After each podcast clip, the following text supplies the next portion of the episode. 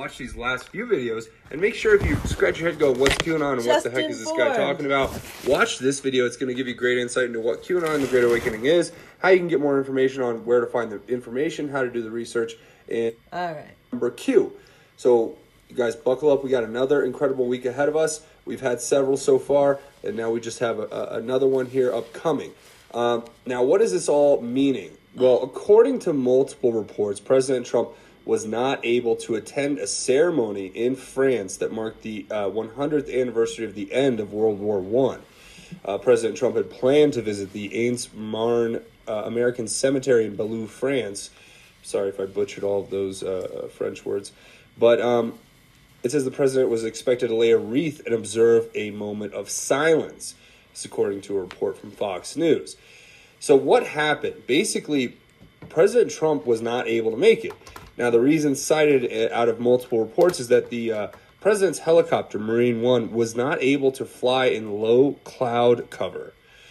And uh, so the, the actual ceremony itself was located about an hour outside of uh, Paris, where President Trump was. And uh, they had decided not to take the presidential motorcade on that road. But there's something much more nefarious here that I think the president, or that the, uh, excuse me, the QAnon is trying to allude to here.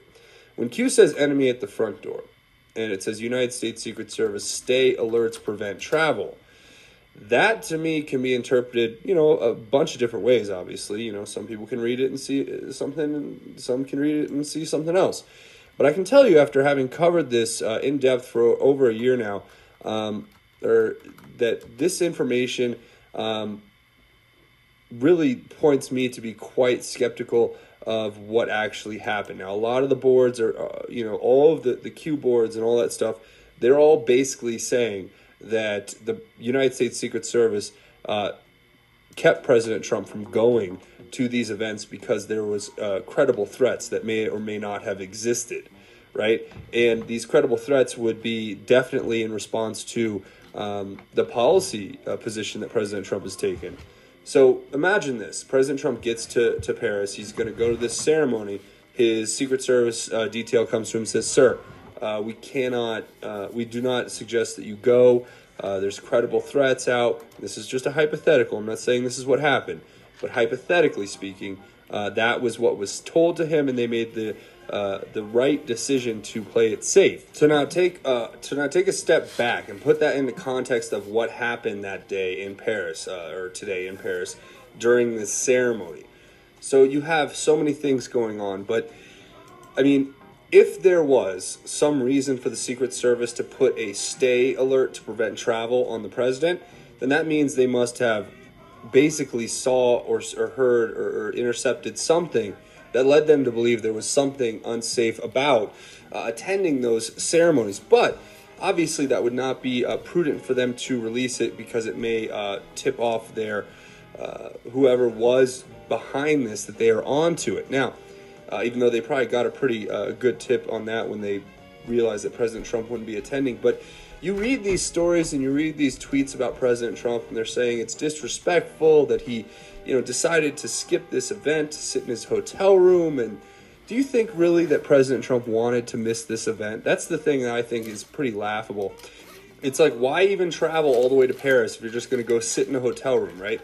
And one thing I wanted to uh, basically point out here is it says enemy at the front door and it uses the at symbol. Now, I don't know if that's maybe possibly a reference to Twitter. Um, I'm not sure. All I know is that this is telling us a lot.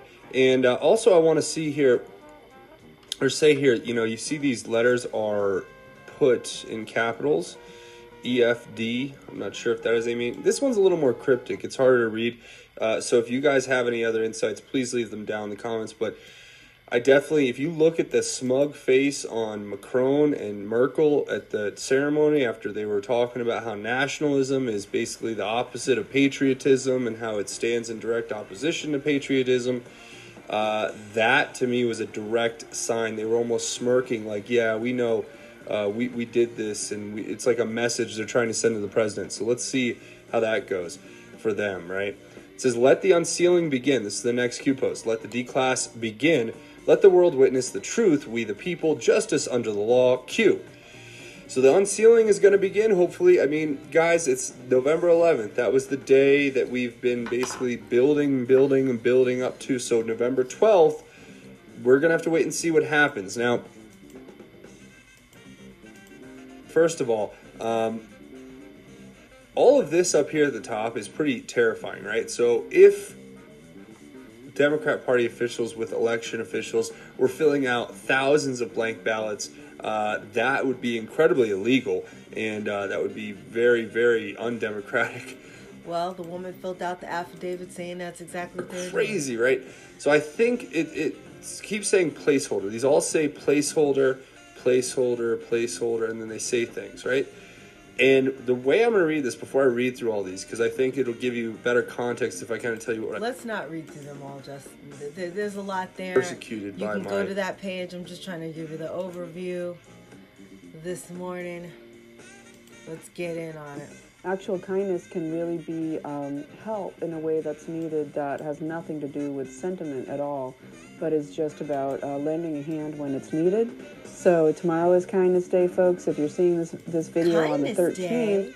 then you know it's a great day to be kind and to send out prayers that um, really that the, the people doing bad and evil in this world um, get uh, their hearts imbued with uh, the kindness of the creator that the kindness of intelligence come through them infinite intelligence and that they understand what it means to um, to to change to change their ways. That's a that's that would be the best right? Recycle the evil into something good and that's what we hope for. So anyway carrying on. Now, we had uh, this very interesting stuff come up regarding interconnections with what's going on in Florida, okay, what happened with the shooting um, in California last week, how that's connected to the Las Vegas uh, massacre of last year, and um, also all of the fake news that's been out there on CNN. Uh, it's it's really interesting. We literally have a ministry of truth, uh, literally in our day. It is it is George Orwell's 1984. Um, CNN playing in all of the in all of the airports and all of the gyms, all of the everywhere. We have CNN right wherever you go, and it is the ministry of truth because all they say, for the most part, is lies almost entirely. And so that is that is George Orwell's Ministry of Truth. As we know, George Orwell, um, I can't remember his real name at this moment, but he was a uh, intelligence operative. He was direct. He was taught by um, Aldous Huxley, who wrote Brave New World, whose brother Julian Huxley started. Who was one of the major proponents of um, eugenics, and he was, I think, the first person to start UNICEF or this um, United Nations. Uh, uh, you know how the United Nations would control the world, kind of thing. So, okay, back to back to here now. So as we wait to see what's going to happen with the criminality of Brenda Snipes um, uh, lording over this fake uh, election count in Broward County. Um, it, it's. I think we're looking at what Q said that this is going to be a recount, and POTUS basically said that you know it's at this point where uh, you can't trust the ballot count. It's that's passed. Now it is Wednesday of the you know it's it was supposed to be done on Wednesday. Now it's you know Monday of the next week, and um, at this point it's not trustworthy at all whatsoever because we have. Uh, complete uh, uh, obliteration of transparency. Everything is absolutely happening in the dark. And what's coming to light is great things like um, uh, it came out through Q, uh, the the affidavit from 2016 from the temp worker who had worked uh, for the Broward County Election Board, uh, who who put out this uh, basically just said I I worked for them, and I witnessed them literally um, creating ballots um, in a room at the at at the ba- at the at the election board Yep. The board. And I believe that this is true, that what President Trump has said um, in saying that mm, I think we're going to have to do a whole new election because there's no way you could get a real uh, clear election tally at this point, you know, vote tally, uh, is true. And so I think that this has been a trolling situation, and that's what I keep saying.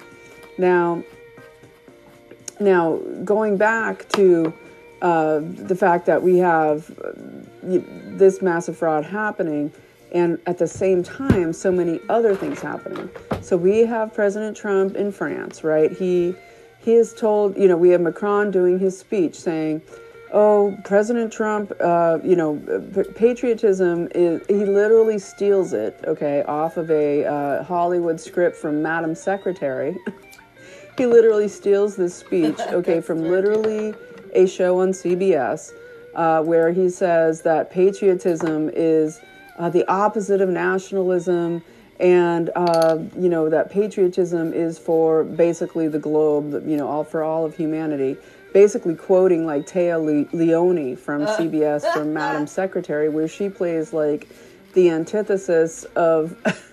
she she plays the alter ego of Hillary Clinton if Hillary Clinton was a normal human and uh, actually believed in what she did rather than just try to do a political agenda. And so and so we have Macron saying that patriotism is the opposite of nationalism, and that is the truth ministry I'm trying to tell you about. Because if you can listen to that and have and take it into your brain, where somebody is trying to tell you the opposite of what is true, that is the constant attempt that they want us to to be. They want us to believe that uh, lies are the truth. And so for Macron to say, uh, you know, patriotism is the opposite of nationalism, that's absolute baloney. Okay, because patriotism means the love of your nation. Okay, it means that you uh, love and protect your nation.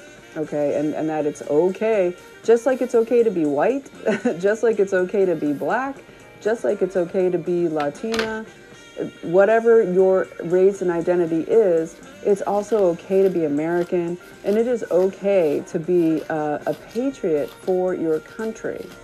All right, and in fact, um, it's very necessary to, to be a patriot of your country because that is the only thing that is going to protect us in these globalist times. There is a massive attempt at global thievery going on. This is a globalist agenda to centralize power and wealth into a very few hands across the globe and so that the globe is one giant uh, cash cow for a very few people with no national borders uh, and believe me no patriots. So that's the fake news that came through there. So if we bring this across now we have jerome corsi. A lot of people know him from having been up on the q boards. Then he got called in uh, for questioning with with Mueller, right, for the campaign for the Mueller probe, the Russia mm, hoax, and he we didn't really hear from him much after that, and it's been uh, you know bantered around that uh, he may have been. Um, uh, you know, basically, that something might have happened to him. He could have been um, uh, assaulted in some way with some uh, deep state weaponry, whether that's a DEW weapon, a directed energy weapon, uh, a, you know, some sort of situation where he's not in his right uh, senses or in, in his right physicality anymore because something has changed in him. And I was never a Jerome Corsi Q fan because uh, I didn't like his analysis of the Q posts. Um, I didn't believe he went deep enough, and I actually believe he misled um, in what he said, and I didn't. I just was not a Jerome Corsi supporter, and I also had done a lot of research into him to to see that he had uh, very close ties with Mossad, also very close ties with Israel bonds, and um, other things to do with uh, deep finance of Israel and Zionism. And so that for me is is like a no go zone, um, and, and and so it's very interesting because he is looking like he might be indicted by the Mueller investigation or possibly wow. just, um, you know, so called indicted, but used to uh, entrap others, you know, in this last ditch effort of the Mueller investigation. You know, in, in it's very interesting. There's a whole big thing going on here with the changeover between the Zionists and um, the the folks that want to um, rid the Zionist control over uh, so many aspects of uh, what's going on in the finances, in the uh, the the world stage, to do with who is in control, and and one thing that's very interesting. We have two things come up here. One is that we have John Bolton. Um, a few days ago, being given the Zionist Organization of America Award for uh, Defender of Israel, okay? And uh, Morton Klein, the president, uh, presented him this war- award, the president of the Zionist Organization of America. Very close ties with Israel Bonds that I've been talking about a lot in this, uh, in, in, in my podcast here. But also, um, Alan Dershowitz uh, was the one that introduced uh, Morton Klein in this um, occasion at Brandeis University in Massachusetts, we have Alan Dershowitz. He's the Harvard Law professor, uh, very close to everything deep state. He's been touted out here and there. He's been revived and touted out uh, for President Trump lately, but he uh, very much is connected to. Uh, he was a very close friend of Jeffrey Epstein, the pedophile um, who did the pedo island, the Mossad island there down in um, Little St. James Island uh, in the Caribbean. Uh, and he himself was accused of pedophilia by uh, Victoria, um, is it Smith, one of the prime accusers of Jeffrey Epstein, who was groomed and um, uh, claims that she was uh, assaulted by not only Alan Dershowitz but also um, the Prince Andrew. Prince Andrew, and other close friends of Jeffrey Epstein. And, you know, folks, it's all a big tangled web. But so we have Jeffrey, we have John Bolton being given the Zionist Organization of America Defender of Israel Award. We know that Netanyahu is on the ropes, right? Um, we know we just had this um, Squirrel Hill um, uh, event where it, it's very interesting because we have HIAS being called out, right? This is the Hebrew immigration. Uh, uh, excuse me. The Hebrew. Uh, well, it's very yeah. I'm not sure what I want to say about that, but uh, anyway, the Hebrew Immigrant Immigrant Aid Society and okay, HIAS was called out during the Squirrel Hill uh, massacre. Okay, and of course, this is Robert Bowers. It just so happens that Bowers, as well, it's it happened at the Tree of Life Synagogue. Bauer is kind of the the like a almost enclosing in darkness. You know, it's like a shady grove within a tree. It's interesting, but then, but about but Bauer also is the former name of the Rothschilds. Okay, that is reality. It is that Bauer was the former name of the Rothschilds before they took the name Rothschilds. It was Bauer. And so then on top of that, we have the fact that Robert Bowers was said to say in his te- in his uh, his Gab uh, postings um, that it was the Hebrew Immigrant Aid Society (HIAS) that was bringing in these invaders into the United States, and um, it was uh, uh, Jews and Muslims, and these people have to die.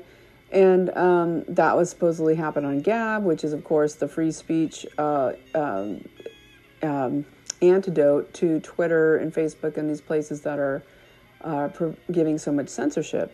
So, so the, the very interesting thing so we have HIAS, the Hebrew Immigrant Aid Society, being called out um, in this massacre. Okay, I've talked about it in other videos. You can go look.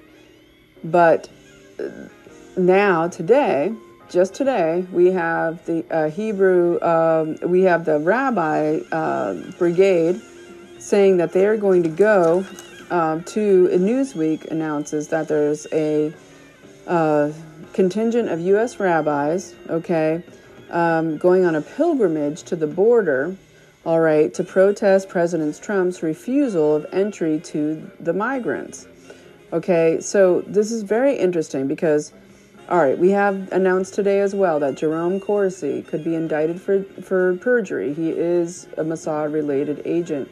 We have the recent massacre in Squirrel Hill leading to this, um, uh, you know, interesting for one, calling, trying to say that uh, talking about nationalism is uh, anti-Semitic, and then we also have uh, this protest now of U.S. rabbis uh, going to the border because they're claiming that um, that uh, you know a that to, to exclude basically their things are you know about the youth of immigrants that it's the youth that they're that they're uh, enslaved you know basically by putting uh, the youth into holding areas that that is that they're putting the youth in jail. For one literally this is 99% okay single men. We know that these caravans are 99% single men. It's been documented. We have judicial watch going and documenting the entire thing. So claiming that there is something happening in the area in, in southern Texas, and of course this is all, um, you know, Beto society. This is all Beto O'Rourke's area here in El Paso and next door.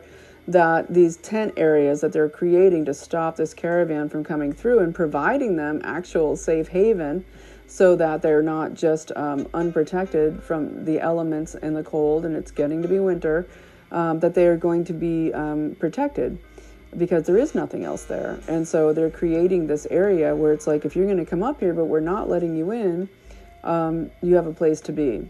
And now the, the, the rabbis are coming down saying, um, this is not okay. This is right after Robert Bauer. Uh, Bowers um, proclaims, you know, HIAS is the problem, the Hebrew Immigrant Aid Society, and these this rabbi, the rabbis leading this um, is Rabbi Miriam uh, Terlinchamp of Temple Shalom in Cincinnati. Okay, now and in Cincinnati, just a few days before the shooting in Squirrel Hill, we had um, the Ben Gurion um, Ben Gurion's grandson there to give out this year's um, Israel Bonds Award. Okay in Israel Bonds, I've made the connections before, um, has everything to do with pay for play, Mossad, um, you know, control files. Um, it has literally been the investor uh, uh, functionary that comes out of AIPAC. And so also we have uh, George P. Bush, um, the half uh, Mexican uh, Jeb Bush's son, who's half Mexican, with with his mother. Um, uh, Whatever her name is. I can't remember her name, Carmina or or something like that. Um, they, uh, and then, oh, there's so much. I can't fit it all in this video. I'm gonna have to come back tomorrow with it. But we will be back tomorrow. hey, you on Kaila Powerz Radio.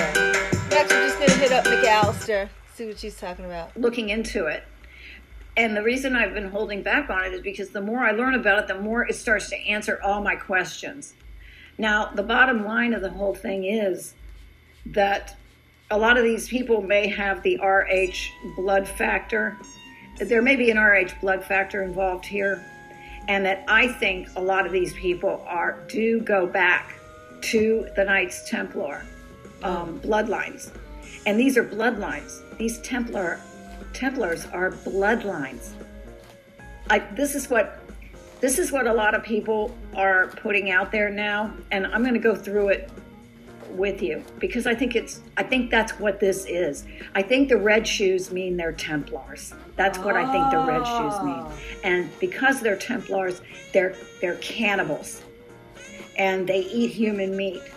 Damn. And this goes back to their bloodlines that they hate humanity, the Templars do.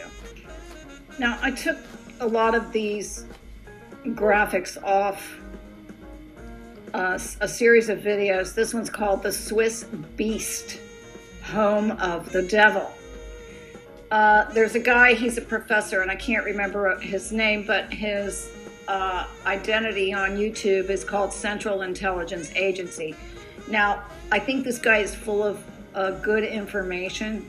The, the problem I see with him is he's a fatalist. Well, he's Swiss. Oh no. So, you know, he grew up in this country that the Knights Templar Templars own. This is where all the Swiss banks are. And if you notice, the Switzerland never takes a stand. Q keeps pointing us back to Switzerland. And to me, Switzerland has always been this innocuous, you know, sort of it's just there.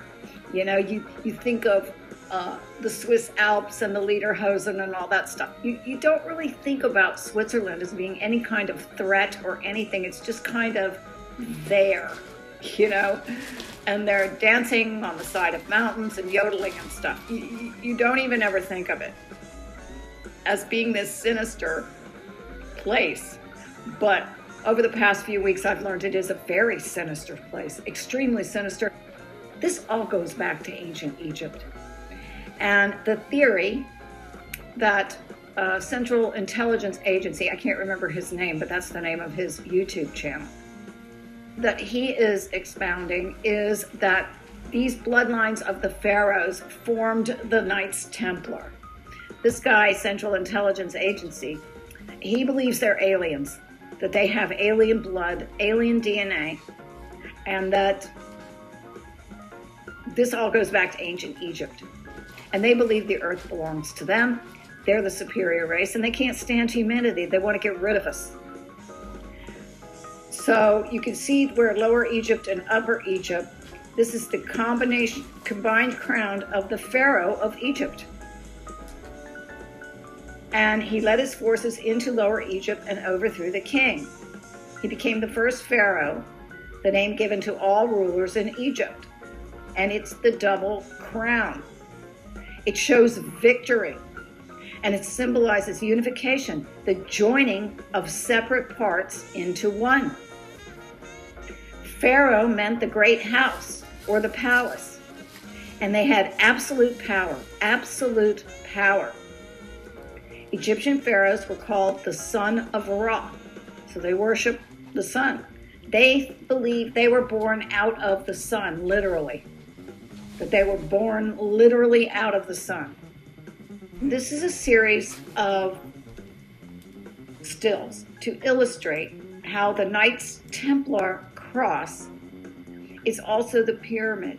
It's also the swastika. And just about every symbol that they come up with for every secret society goes back to this right here. So if you watch, you take the pyramid, you begin to smash it down, right?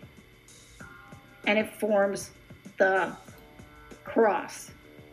Now, if you take these angles right here, what have you got? You've got a swastika. This is just three uh, transformations. What you have is a variation of this uh, Templar's cross. And it's a mathematical variation. And it's present on both the Swiss flag and the Red Cross symbol. So the Red Cross is nothing but a corrupted Swiss spy organization, okay, according to this guy, Central Intelligence Agency. But I think this makes perfect sense. That's what they're doing, according to Q according to Q, that's what they're doing. And every country now has a Red Cross. So this is a spy network, a corrupted Swiss spy organization. And uh, he talks about the, now he's Swiss.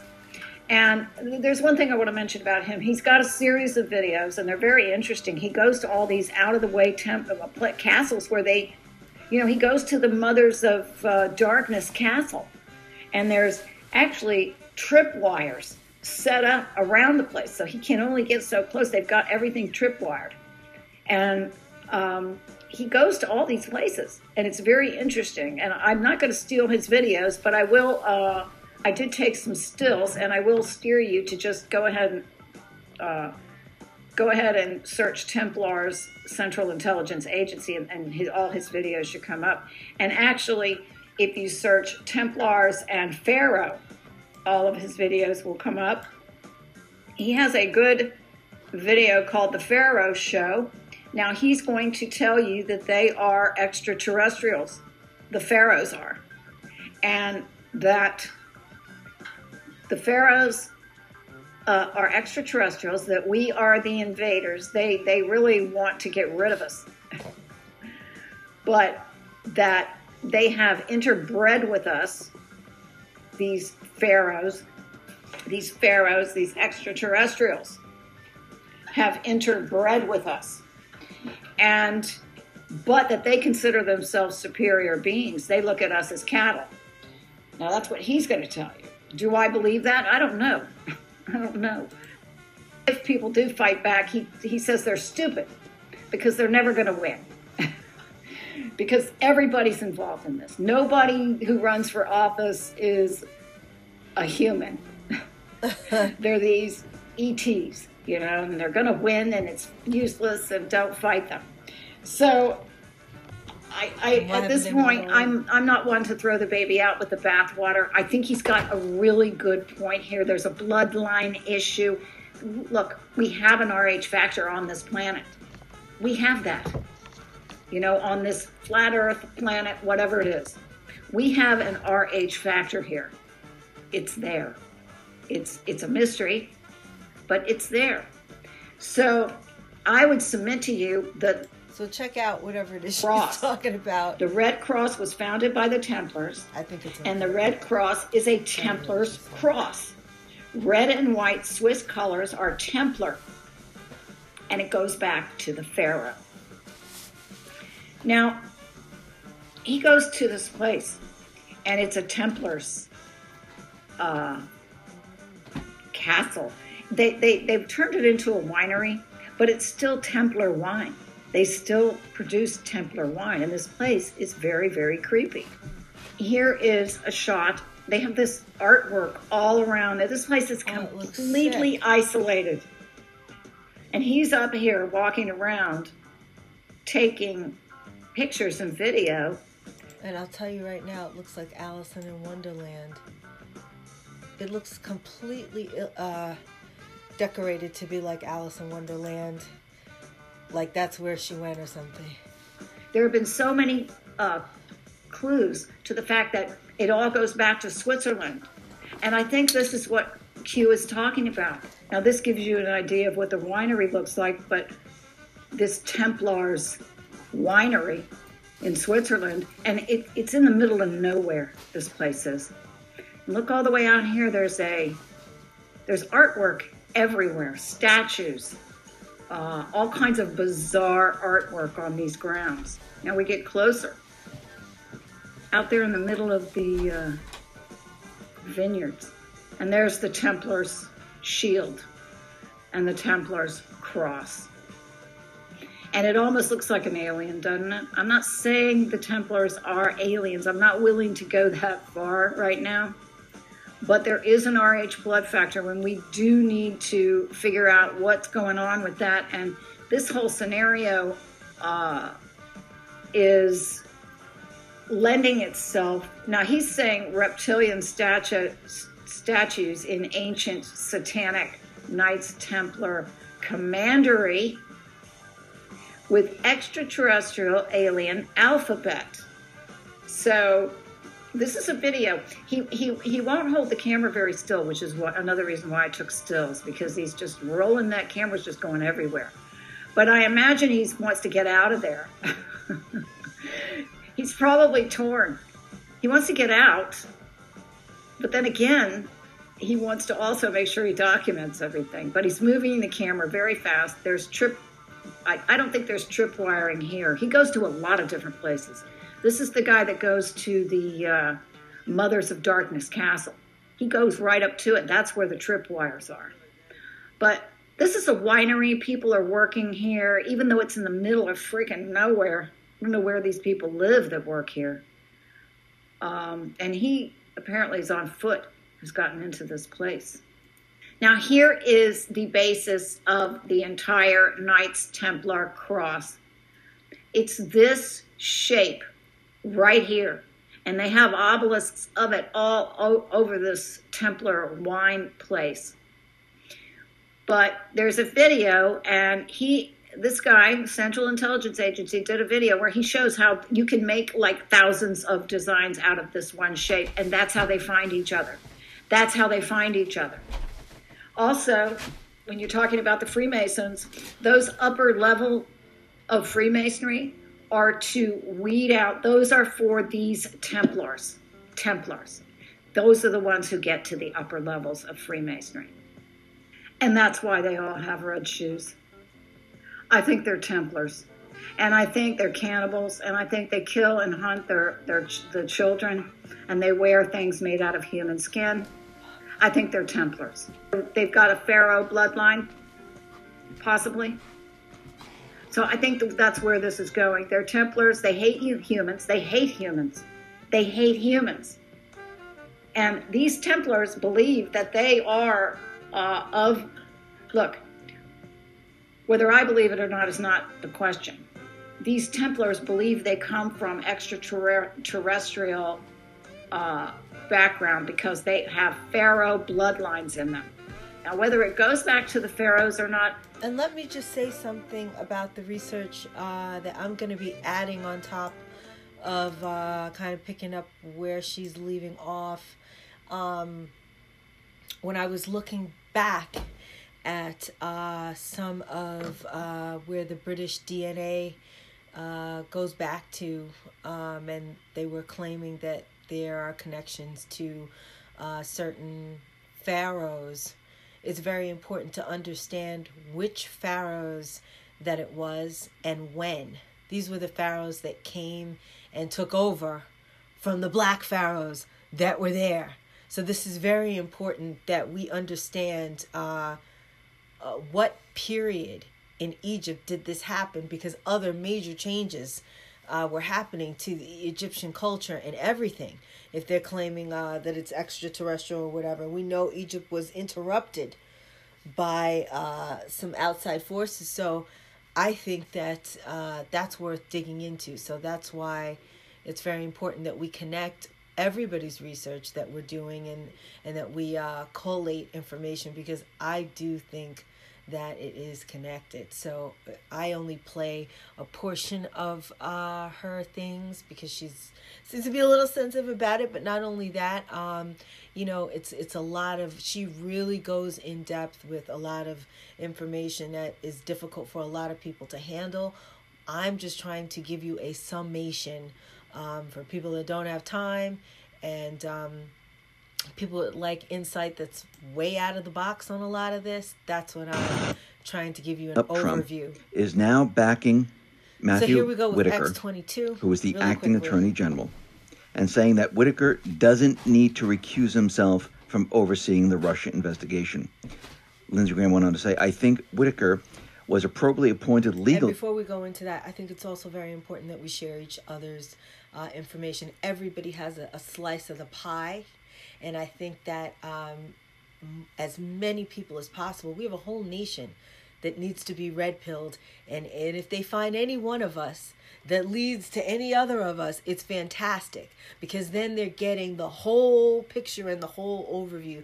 So it's definitely uh, a communal effort, and everyone's putting in um, so much work. So, anyway, here's a tidbit of Let the Unsealing DECLAS Begin, Let the World Witness the Truth, X22 Report. Um, like I said, I want to introduce. There's so many people following me. I don't know who they are. I don't know where they are, but if they're gonna be looking at me for whatever reasons as I go through my career in entertainment, then they will look at every single thing that is important to me, which is my country, and um, making sure that humanity, you know, can stand up for itself if it decides to. Here we go. I don't think he has to recuse himself. and Graham is the mem- is a member of the Judiciary Committee. And we see that since McCain is now gone, it seems that Graham is following orders. We see that Turkey has said that they released the recordings to France, to the UK, Germany, the United States. And the French foreign minister stated Monday that France was not in possession of the recordings related to the killing of Khashoggi. And Turkey is calling France a liar. Now, we know that Turkey said they were never going to distribute the recordings, they were never going to release them. So, what is really going on here? Because it seems like there's a game being played and there's a different agenda being pushed here than just Khashoggi being murdered in the Saudi consulate. But we'll have to see how this all plays out. We see that Trump was in Paris, so was Putin, and they were both at the World War I commemorations, and they shook hands. Now, we know the deep state, they don't like this whatsoever. They tried to keep them apart for a very long time, but it seems that both leaders now are coming together and they'll be meeting more often. And this is something the deep state does not like at all. We see out in the Middle East, especially in Yemen right now, the U.S. is going to end the refueling of Saudi planes. Now, remember, the deep state, they were helping Saudi Arabia because what happened? The Houthis, they kicked out the puppet regime in Yemen. The deep state ordered Saudi Arabia to invade Yemen to restore order. They refueled their planes, and now that is coming to an end. Little pieces at a time are being removed from different areas. I mean, if you look at Iraq, if you look at Syria, you can see there are different things being removed a little bit at a time. Well, we're not going to be paying for the moderate rebels training anymore in Syria. We're not going to be paying for the Kurdish troops anymore. We're not paying for the refueling of the Saudi planes anymore. What does this mean? It means everything is being reversed. And the deep state, they are going to be in trouble.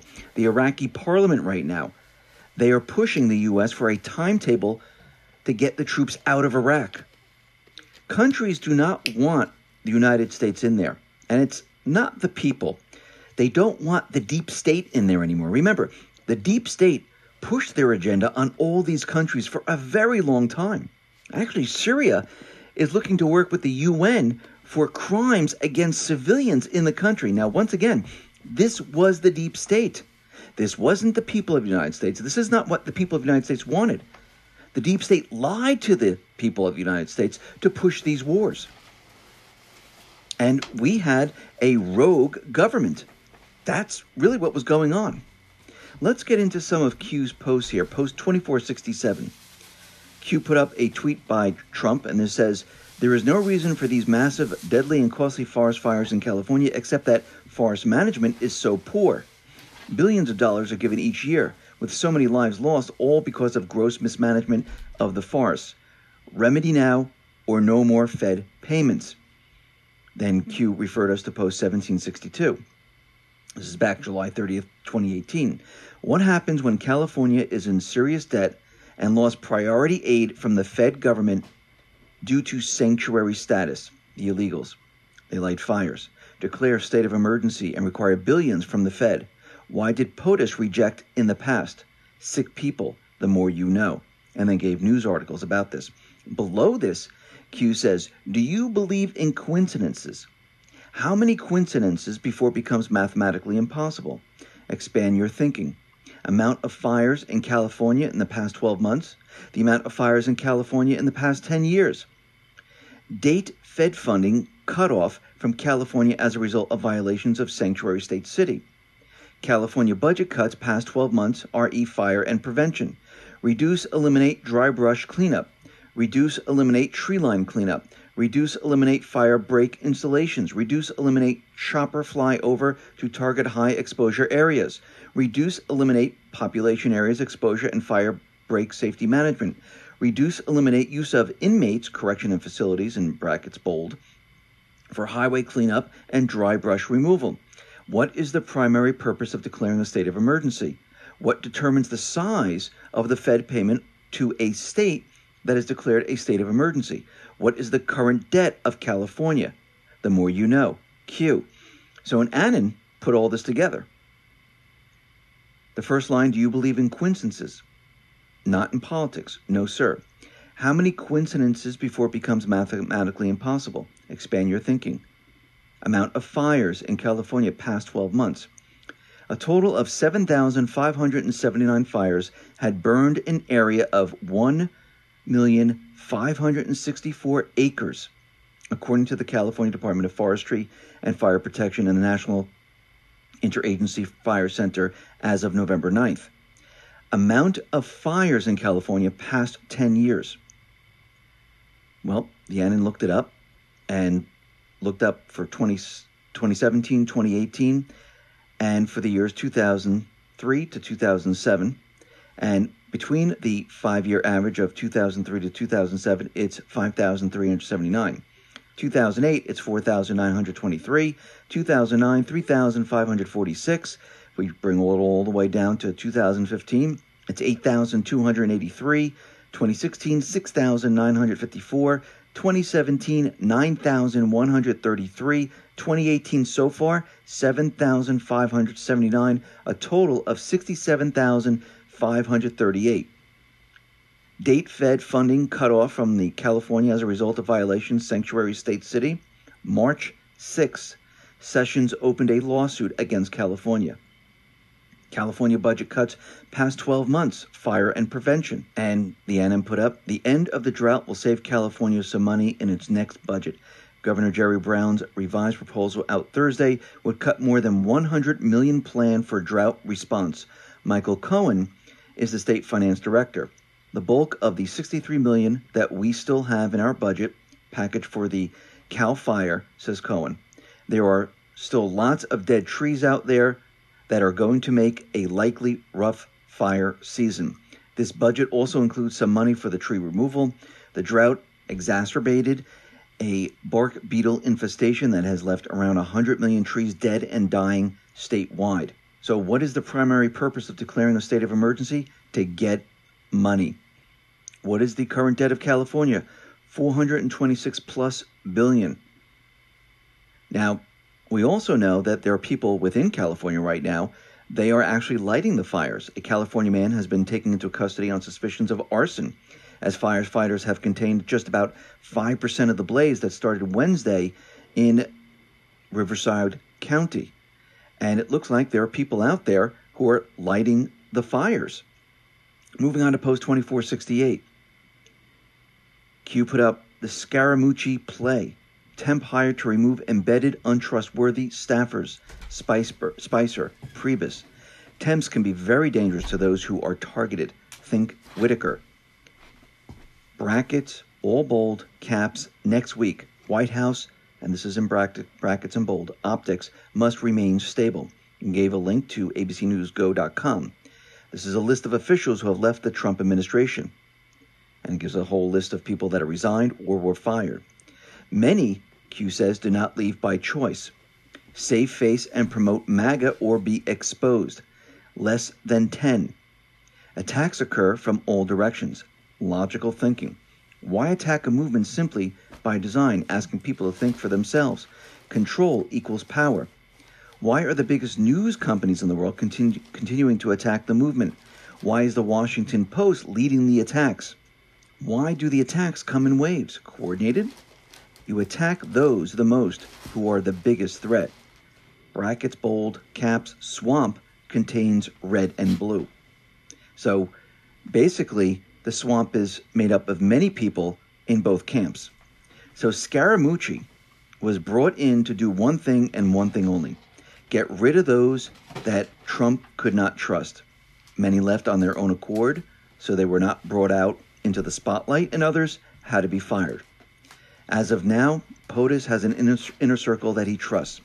The inner circle, they're made up of 10 people. The rest are on the outer edges of the circle. So he has an inner circle of 10 people that he completely trusts right now. The deep state or clowns, they are used to being in control. They like control. They are in control via the mainstream media. How do they control the public? Publish a story, repeat through all the news outlets. If all the news outlets are carrying it it must be true. Anyone that questions the story, they're labeled conspiracy nuts. Oh, crazy, yeah. Q was established for a particular reason. It was to bypass the mainstream media. It wasn't to tell the future. It wasn't to look in a crystal ball and predict things. It was to bypass the mainstream media to let everyone know what was really going on and what the plan was. Now, could they tell us everything? Absolutely not. They can give us a lot of clues, and they wanted people to do something very, very specific here. They wanted the people not just to accept the information, but to dig deep and research the information to make sure that what they were saying was true and to put the pieces together ourselves. Yeah. Why did Q want that? Because that allows the people people to work together. Yes. People working together and thinking logically without emotions, without just taking the word of the mainstream media. That is power. and you own the once you've looked it up for yourself and you own it you're not just following it you possess that information and when you run into people i hate to say it but instead of fighting you can really drop some truth bombs that even if even if you have a conversation with someone and i i advocate that we do this in the most uh, civilized and smartest way but even if you have a conversation with somebody and you dropped one truth bomb and they went away from you saying, Well, I don't agree with you, and da da da da da, and that you'll see this look on their face where they know that somewhere in their thinking they they there was something that they skipped, there was a blind spot, and they're dissettled. And they are going to look into everything that you said because you planted a seed that was different from whatever it is that they're getting from these other media outlets and even if they even if to your face you know it was you're crazy and you're off and you're Eh, nothing you say could possibly be true and no one's ever heard of it and no one thinks like that. Let them say whatever they want. I bet that those same people are going to be curious enough to look into whatever it is you said and if they if they aren't anytime they hear that information again i'm telling you they're going to be listening with a different set of ear eardrums. So it's a slow process unfortunately um, to undo the brainwashing that the media is doing. But we're doing it and i'm very proud of of my participation everybody's participation. And it's really i think with all of the efforts that we have of people to divide us this research and us we're being pulled together by the truth. The truth is actually what what is uniting us and what's bringing us together. And what is uh you know us all having interests in saving the country saving each other ourselves. It's it puts us on the common page no matter you know how divisive things get.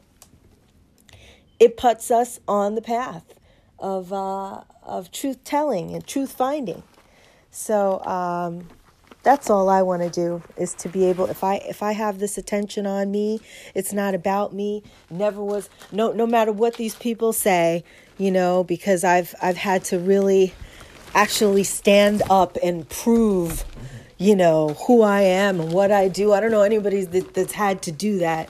Then you know that you, you might have to give your resume a couple of times for people to understand. But what I'm about, I'm always about uh, us, the us factor. I'm about everybody. I, I rarely, if anything, I talk about the things that I'm going through. It's because what I recognized early on is my own challenges are what anyone, if if they won, it's exactly what anybody that is being targeted would actually end up having to deal with. I don't know if I said that in the best way, but I think you understand what it is that I'm saying. That I'm the fast forward version of, you know, what happens to your rights if these people get to continue the road that they're on. I, I I'm the example, everything that I'm living. Them them being able to have microphones and um, video cameras in your house. I mean, they're doing it with the televisions. Every single thing. People, banks being able to remove money from your account and all kinds of stuff. Once money goes digital, everybody's running to crypto. You know, you really don't think there's a backdoor in crypto. I'm not saying it's all bad. I'm just saying the reason why I work so hard at this and I do this is so that everybody can, it's transparency. With my situation, you can see every little thing.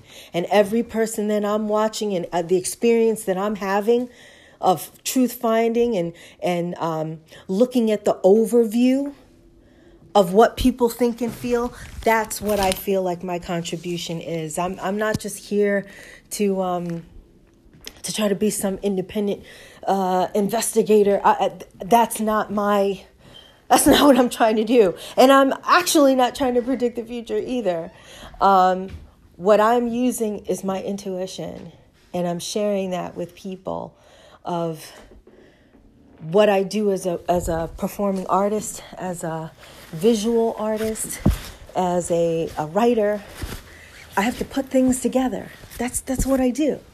And so I'm putting it together like everyone else. I'm I'm I'm looking at these films that are coming out. Many people don't see any kind of a, a correlation between things that uh, is promoted in the mass media, and so even if the me the uh, the themes might be extreme or cross over to mythology or whatever, I want to help help be one of the voices and the eyes on that. So I hope that this helped anybody that uh, just wants to get, you know, you could be new to the movement, new to the truth or movement, and there's so many channels out there, and there's so many great channels, but um, this is a guide. If you're new to it, check these people out first, and, and then you, you have some direction of where to go. Anyway, I gotta go. I want everybody to have a great, absolutely blessed day. And um, know that um, if I cover a certain topic uh, in my podcast, that I have been known to go back and to add to certain episodes as much as I can. Like if I get any new information and you see a topic, you know, it's if you listen to it again, even I hear things that I didn't hear before. And I even hear myself say things, and I'm like, oh, yeah. So not only that, but I'm adding to it. So it's, it's always going to be under certain topics and share those topics. Um, obviously, if it's a lot of information, then I'll start a whole new thread and a whole new podcast on it. But anyway, everyone have a absolutely fantastic day. Enjoy every single second. Every single second.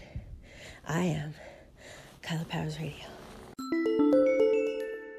And let me say something to people, you know, that are like, oh, clear heads prevail and we've got all these responsible people. Oh, really? Then how come when 9 11 happened, people just freaked out and we were so grieved and we were so, you know, outraged that we just let them do whatever the heck they want? And we lost so many freedoms. Laws that we assume are in place are not in place. They can just arrest and do whatever they want. And because we haven't seen them exercise these laws, we think that, that, that laws didn't change. Oh, yes, they did. Oh, yes, they did. The laws changed, people. We were taken by surprise on 9 11. And that caught, we didn't have a plan. We didn't, if they had done anything, we would have just been hit. And again, again, with the we're winning and we're getting so comfortable the other than President Trump and his plan, which is fantastic, There's no plan B, and I'm sorry, that is just plain stupid. We are under emergency conditions. Created after 9 11. Extraordinary means are required to deal with the threat. Collecting data on American citizens. You're looking for unknown conspirators, and the way they devised to do that was to look at everybody. Secrets at the highest levels of government. A whole surveillance program without warrants designed for domestic surveillance. What we're doing is lawful and I think is effective. Through two presidencies. Before I let this documentary continue, I want to just say something else about uh, shock and awe and things that people are saying um, that can't happen. They don't think that things, certain things can happen because they have this, they're, they're living in an imaginary dream world. Well, JFK wanted to liberate us from the Fed way back in the day. And after his death, immediately after his death, those plans were scrapped. Nobody knew what hit them, and nobody picked up the ball. And that's why we're still dealing with the same people today because we were taken by surprise. Number one, we didn't even have a clue about the conspiracies that were. Oh no, it can't be. This can't be going on. What? No, you're just you must be drinking too much chocolate milk with nanites in it. No, honey. Wake it up. They do these events and they do these psyops so that the people that are just sitting there, well, you know, we we won the vote, we we got the majority, and um, we got Trump, and that's all we need, and we got white Jesus. I'm telling you, people, anybody that is a uh, a military minded person, anyone who is a veteran, you gotta know that things could play out any number of ways. We look at how different characters are just showing up on the scene, and that's why I'm gonna show Mag Ugly Truth next. They're introducing different people all the time on this farce of a world stage that's going on, and it's nothing but distractions. And it changes things. These characters change what people believe, and so that changes what people decide because they follow certain people. There's people out there thinking that David Hogg is for real. Him and his bald headed friend think that they're, they, there's people that think they're legitimate. And that's really scary. Yeah. Think about that. I'm, I'm not playing this whole documentary, but it's some of the stuff that Snowden said again. I'm, I'm going to look for it here to just remind us the government that we think we have is very different from what we've got. And we're dealing with people in charge that might as well not be human. And I'm not even joking. If they're even remotely involved in assaulting children or cannibalism, you you're you lost your humanity card. You're not invited to the cookout anymore. Let's wake it up. He was collecting the entire internet stream. He chose to keep the programs largely intact. That's not just data collection. That's digital surveillance. I argued it was unethical, illegal, and unconstitutional. If nothing's going on, right? All you people that think everything's just fine and you're just saying that because you want Trump to get rid of Democrats. Okay, if nothing is going on, why do all of us have to be surveilled? What? Start asking yourself Democrats, liberals, let's start thinking. Why do you think the level of surveillance had to get up the ante? Why do you think they got to have Alexa and Siri as new family members in your house? Why do all the smart meters need to be changed so that they can tell government every single thing that's going on? The, the place where the paranoia is is in the government. What, what are they so afraid that we're going to do? And why why are they so afraid that we that they need to watch us every they need us to check in on Facebook and tell them where we just ate and what we like and why do they have to know? What our relationship status is, what our temperament is, what we think, what we know, who our friends. Why? Let's wake it up for the people that don't think that anything could possibly, everything is exactly as it appears to be on the surface. Wow. And when this comes out, all hell is going to break loose. Tonight on Frontline, United States of Secrets, Part 1 The Program. And they're telling it to you. This was on this is on regular TV. Frontline is telling you. And you people says still don't get it. You don't absorb it. That by getting rid of me, they could prevent the story from happening. He said that my life would be at risk. In late May, Verax surprised Gellman and Poitras. He sent them an invitation. He said, Your destination is Hong Kong. Poitras wanted to go. Barton Gellman, worried about a secret meeting Okay, a I fo- don't know who the hell they are. Let's get to the I sent a message to uh, Janine saying the Guinness is good. The documents Snowden delivered revealed the history and details of one of the United States government's most closely guarded secrets. It was known as the program.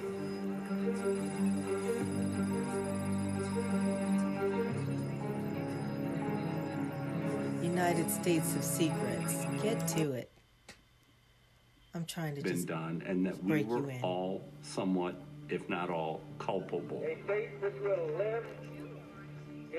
You have to uh, remember that NSA was created after World War II to prevent another surprise attack. That was the whole raison d'etre for NSA. Oh yeah, and then 9/11 came and they were totally off their their game.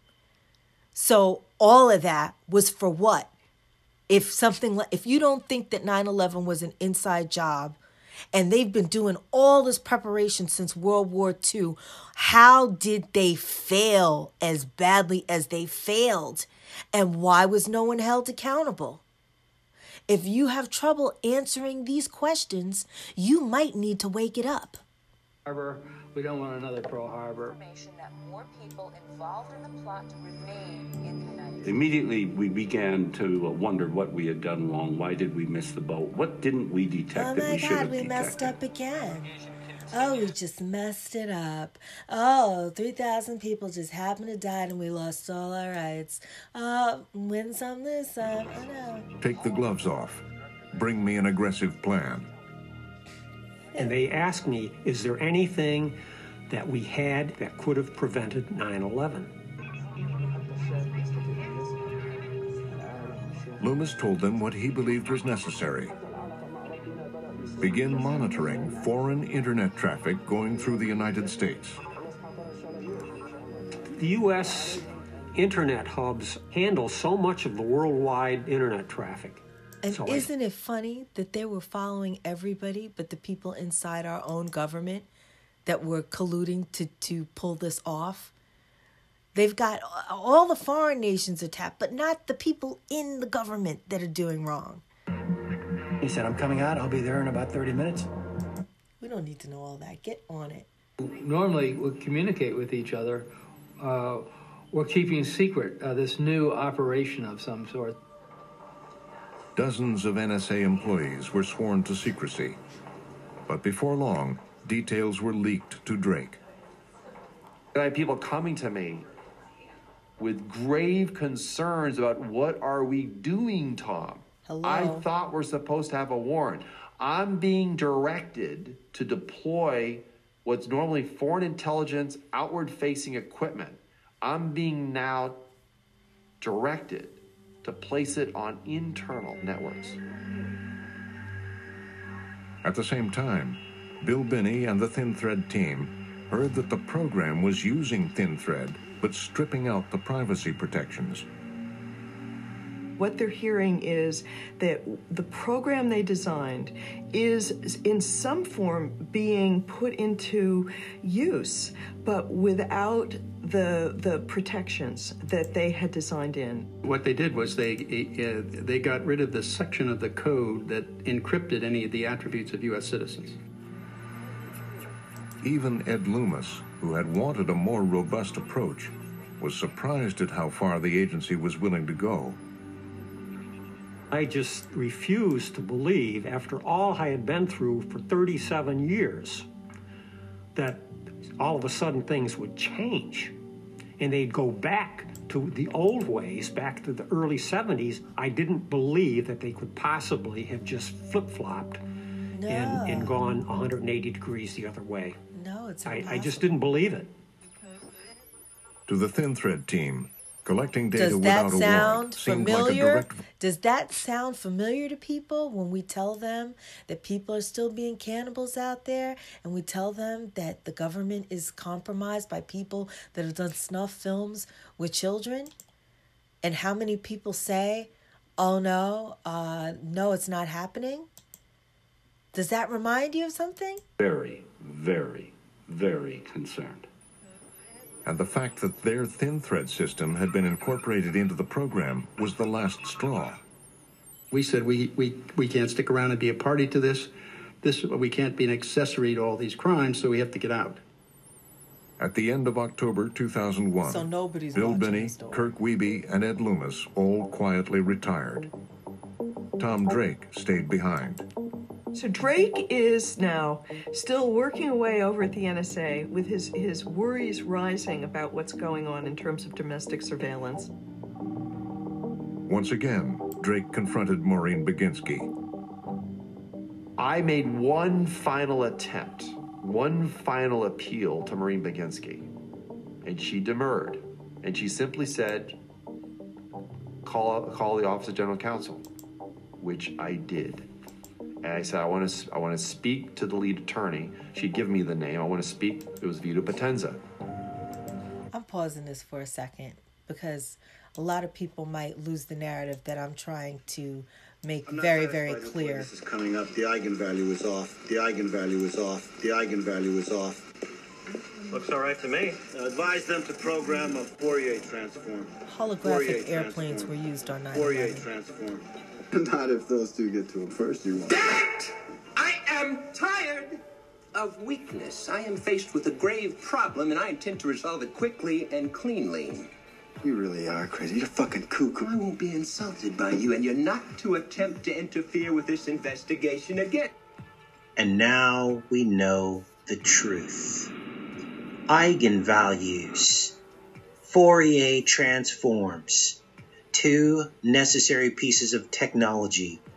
Beam technology for the creation of a holographic picture.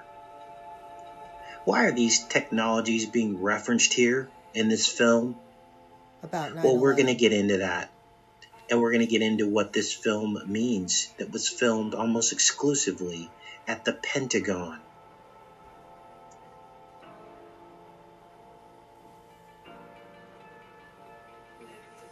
Go for it. 3D interaction.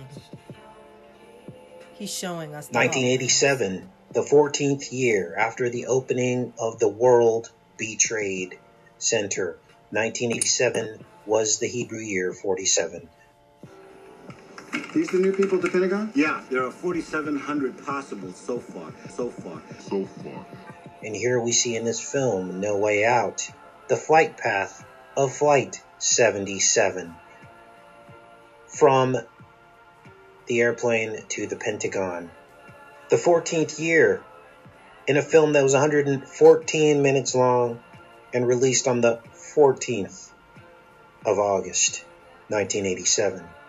This film was all about moles in the Pentagon. This film was all about holograms and holographic terminology. Let's see what this was all about. I believe we solved I just re- want to reiterate. Um, so this is I should just call this movie night. No Way Out, 1988.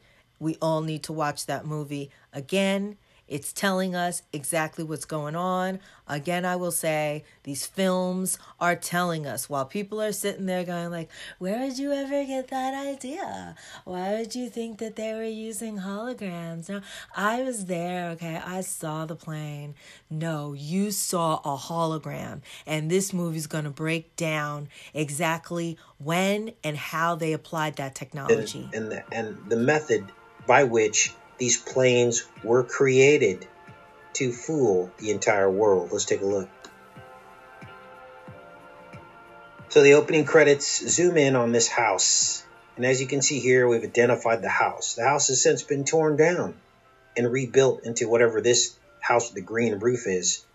But the point is, is that the address of this house is 2001, the year that Blind 11 would happen. Remember, this film was from 1987, but yet the address is 2001 South Arlington Ridge Road. What were they trying to tell us? So the Secretary of State tries to pin a murder of this woman on Kevin Costner. And he didn't do it, but he was intimate with the woman. And you see all the numerology spread throughout the film, pointing to the future date 14 years later that would happen. And she takes a Polaroid of Kevin Costner, but they can't make it out. So they use this computer generated algorithm to try and decrypt and decode this Polaroid. And what they're getting at is he says you can actually create whatever image that you want using the algorithm. This is exactly what happened on Blind 11, I believe, Now, this is as bad as with the airplanes. right? Now watch. This is a training tape. I'm speeding it up. The original picture is broken down into pixels. That's the smallest element on the emulsion, sort of an atom of the picture, sort of an atom of the picture. The computer just asks itself, what would be next to what if we played with the pixels? That's all there is to it? That's all there is to it? Well, we uh, do have to keep on top of the computer. Computers don't think. For example, if we had programmed this to come out a car instead of a monkey, for example, if we had programmed this to come out a car instead of a monkey, uh, right now you'd be looking at a hairy Buick. All right, then just get started. Oh, wait a minute. It takes billions of calculations. These the new people at the Pentagon? Yeah, there are 4,700 possible so far. Hope you're not calling your girlfriend. Remember, Big Brother's listening. I'm not satisfied with the way this is coming up. The eigenvalue is off. The eigenvalue is off. The eigenvalue is off. Looks all right to me. Uh, advise them to program a Fourier transform. A Fourier transform. A Fourier transform. Not if those two get to it first, you won't. I am tired of weakness. So he I am- explained that. I don't. I don't think people are getting it. I'm gonna have to clarify it some more. Okay, so we're going over uh, these phone calls that were sup- allegedly made while these people were in the air on planes, which is not even possible. Let's hear it. Let's wake it up. This is from a video called The New Pearl Harbor. This is it. One question becomes inevitable at this point. If those were military drones and not regular airliners, what happened to the passengers? With certainty, no one can answer this question. One thing we do know, however the CIA has been developing plans for covert operations that involve the in flight swapping of commercial airliners with military drones since the 1960s. One such plan was called Operation Northwoods, and it detailed how to replace a civil airliner with a military drone in midair, unbeknownst to the air traffic controllers. After the swap, the airliner would be landed in a military base. The drone would continue to fly, appearing on radar as the original plane, and would be remotely guided all the way into the target. We don't know whether this is the actual end the passengers met, but one thing we can say for sure those who called their relatives from their cell phones could not have placed those calls from the airplanes in flight. Minutes after the fourth plane had crashed in Pennsylvania, news was already circulating that several passengers had made calls with their cell phones from the hijacked airplanes. We are being hijacked. We are being hijacked. Those frightening words were uttered by a passenger aboard United Flight 93 who was able to call emergency personnel on his cell phone before the plane crashed in western Pennsylvania. And tonight we're getting reports of cell phone calls from at least three of those four flights. On the second flight that came out of Boston. That was the second flight of the day and also went into one of the Twin Towers of the World Trade Center. There was a businessman who got off two cell phone calls uh, to his father. The CNN commentator Barbara Olson, wife of U.S. Solicitor General Ted Olson. She reportedly called her husband twice on a mobile phone to tell him her plane was being hijacked. The problem is that in 2001, it was practically impossible to make a call with a cell phone from an airplane at cruising altitudes. The whole idea behind cellular phones is that they use low power transmitters, both to keep the cost of the units down and to preserve battery life. It is up to the receiving towers on the ground to pick up and boost their signal before they route it through the system. It is commonly thought that beyond 10,000 feet in altitude, most cell phones become useless. Passenger planes normally cruise at 30,000 feet and beyond. The editors of Popular Mechanics, however, maintain that cell phones do work from cruising airplanes, even at maximum altitudes. David Dunbar. With regard to the cell phones, we did what any reporter would do. We talked to experts in the field, and in fact, cell phones do work at that altitude, up to 35,000 feet and higher.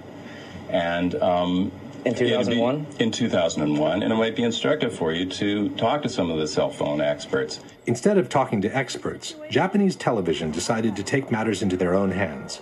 In 2003, they conducted an on camera experiment near Ontario, Canada, to verify the actual reach of cell phones from different altitudes.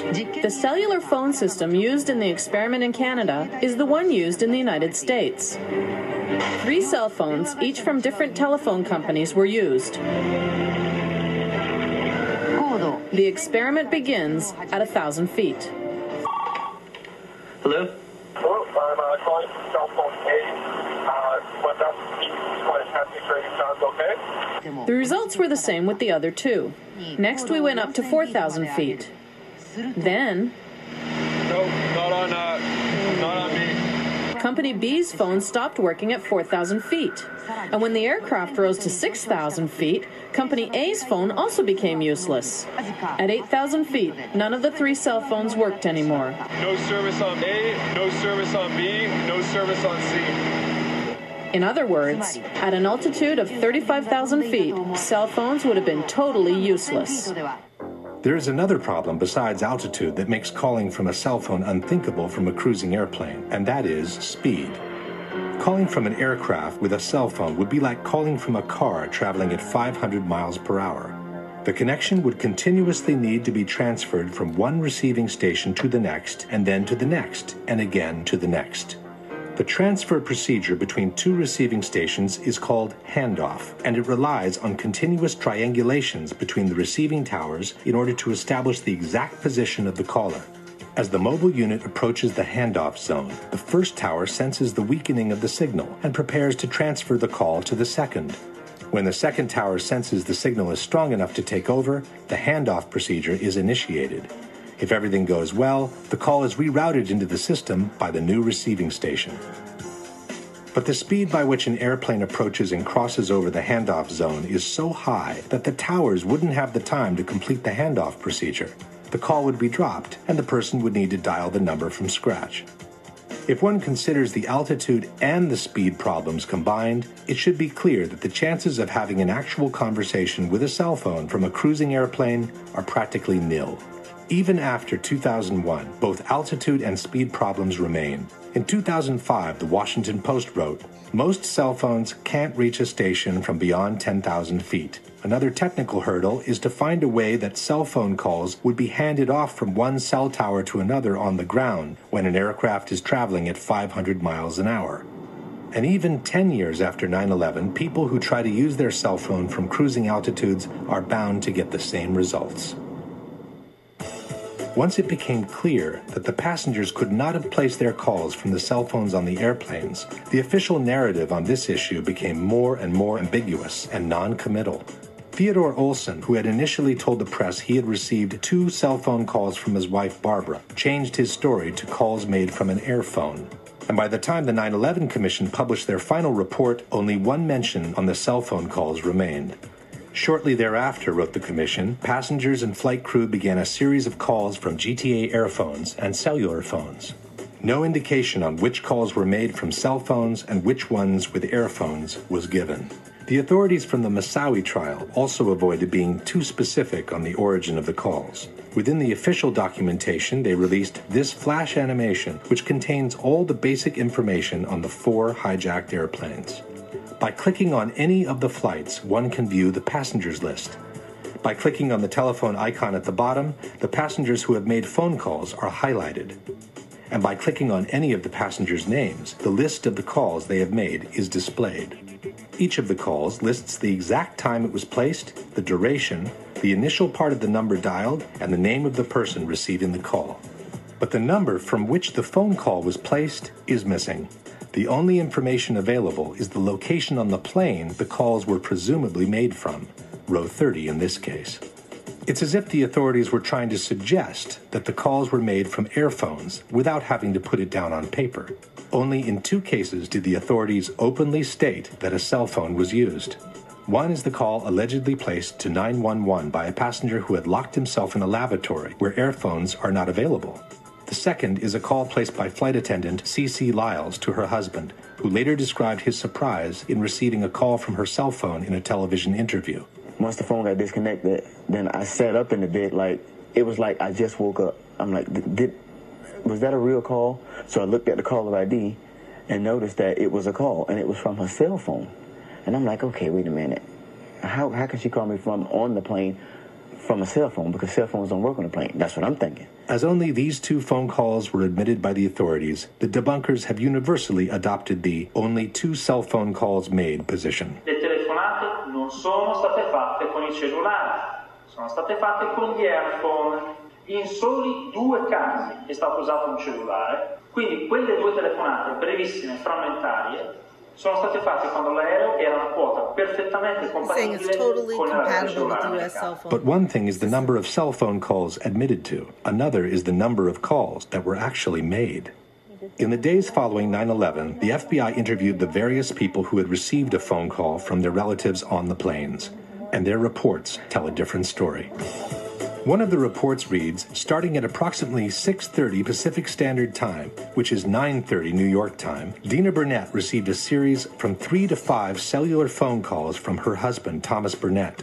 Burnett was able to determine her husband was using his own cellular phone because the caller ID showed his number. Only one of the calls did not show the caller ID as she was on the line with another call. According to the official documentation, Thomas Burnett made a total of 3 calls, one at 9:30, one at 9:37, and one at 9:44. This means that at least two of these calls, if not all three, were made from Burnett's cellular phone. At 9:30, the plane was flying at 32,000 feet and climbing. At 9:37, it had reached 36,000 feet and was still climbing. At 9:44, it had descended to 22,000 feet, while it accelerated until reaching a ground speed of almost 400 miles per hour.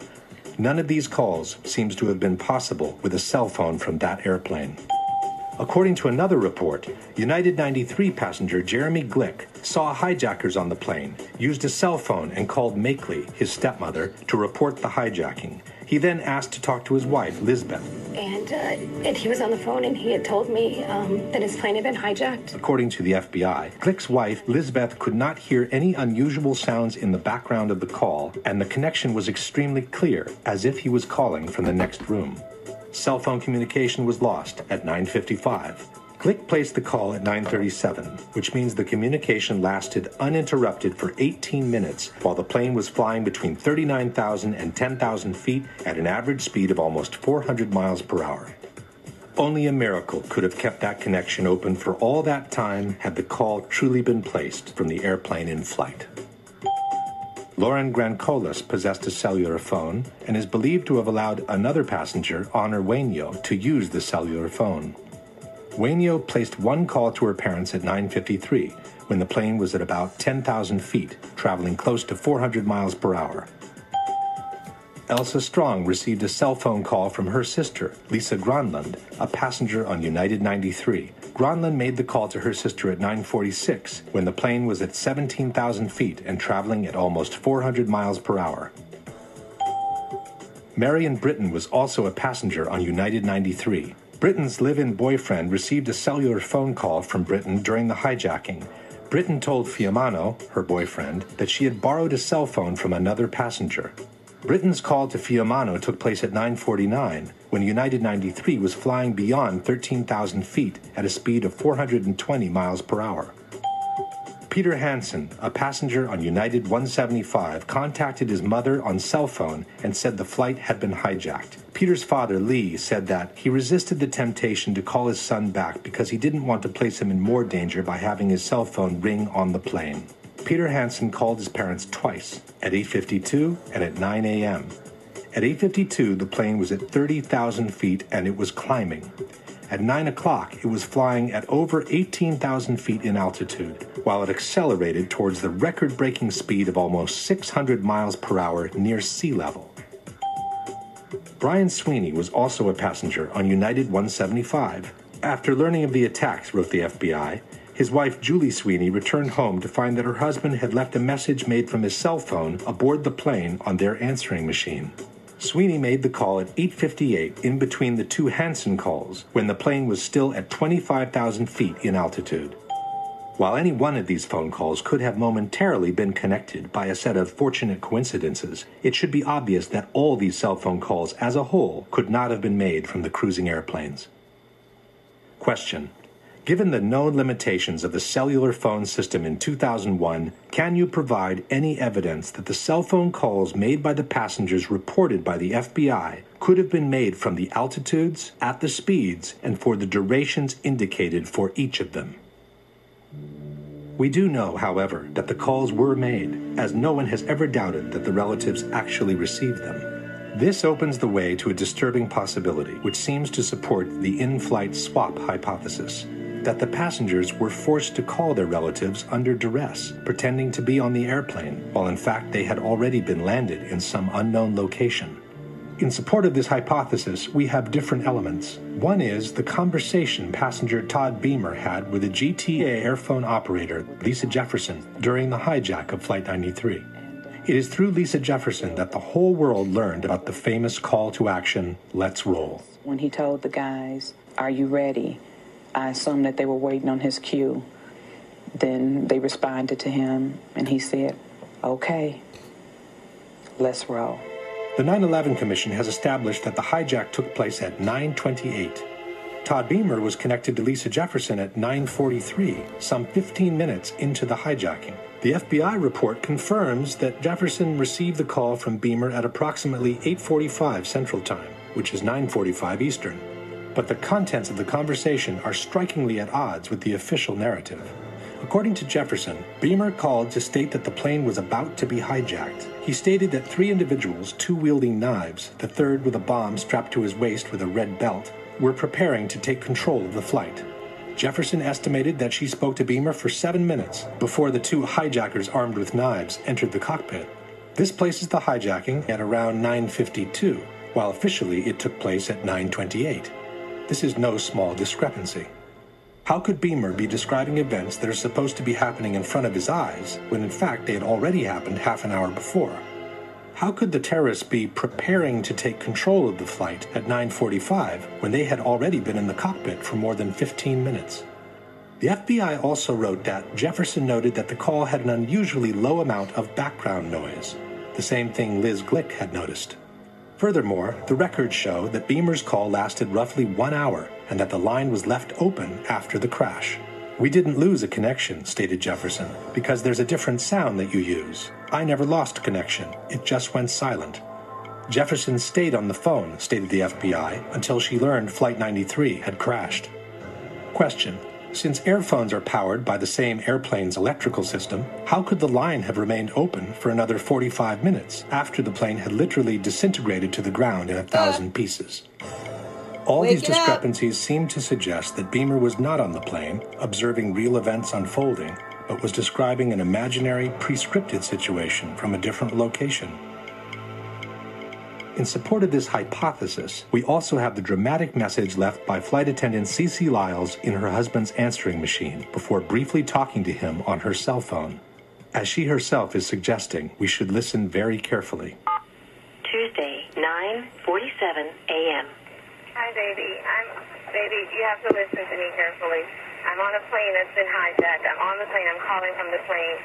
Want to tell you I love you. Please tell my children that. We too can notice the absence of the typical background noise heard inside a plane. I don't know what to say. There's three guys. They've hijacked the plane. I'm trying to be calm. After saying goodbye, she seems to fumble with the headset while she whispers a few more words into the mouthpiece. I hope to be able to see your face again, baby. I love you. Bye. End of message.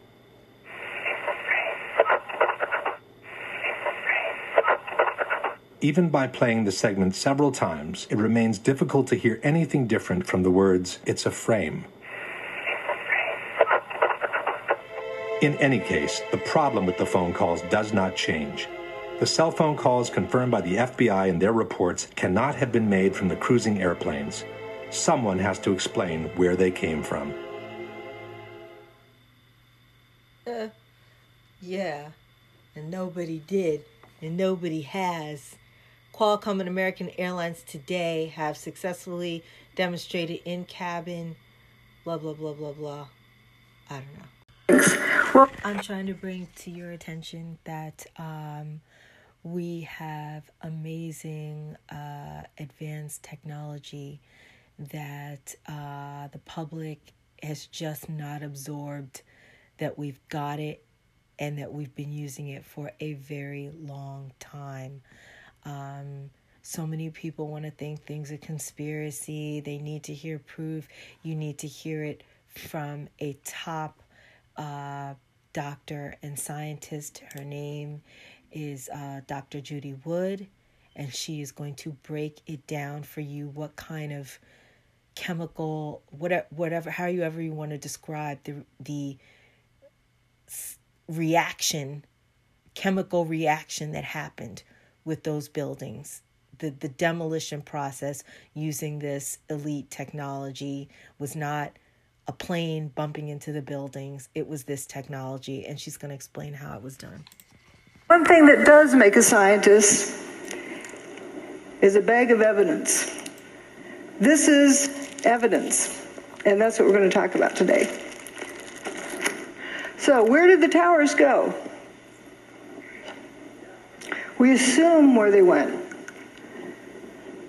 But did anyone ever stop to think about that question? One thing about evidence is that it's there, it's truth. The evidence is always the truth. Assumptions are where you go get off track. So let's start. Once upon a time, there were two buildings, two towers, and then they went away. Well, third tower and a fourth tower. This is all that was left. This is just that yellow corner of that building. And all that was left. To remind you what was there beforehand, and here's just, just that little corner is all that was left. This is the dawn of a new age. There exists some technology that can make a building of that size go away. Has the ability to direct energy in such a way to disrupt the molecular bonds. It's also uh, energy is direct as opposed to being kinetic energy. Kinetic energy, like a wrecking ball or uh, a missile or something solid. We're going to go through the data and see that you can eliminate about every kind of uh, kinetic energy weapon.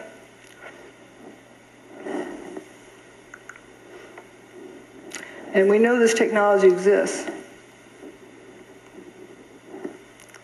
Explain it. The whole world saw it, even though they were told they saw something else. They saw what happened. Explain it. And this indeed is a technology that can be used for free energy. It doesn't need to be used for evil purposes. Okay, so what it says on the uh, display is the dawn of a new age.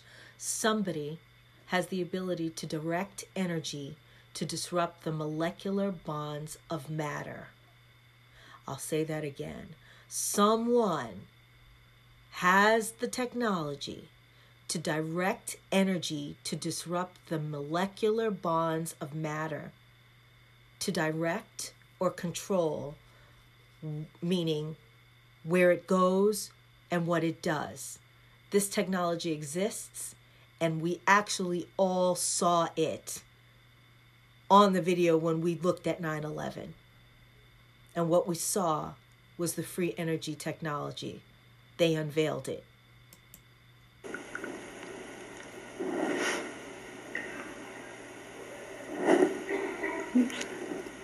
Again, that's all that was left. Just get to it, Dr. Judy. Uh, would someone see that dust trailing off of you? No. You need more dust. Okay, let's say you get a couple of armloads of flour and eject it out as you're falling. Can you impersonate this? You know, no, that's opaque dust. It, it originally, it initially blocked out all of the sunlight, 100% of the sunlight, so it was pitch black. It's very dense dust.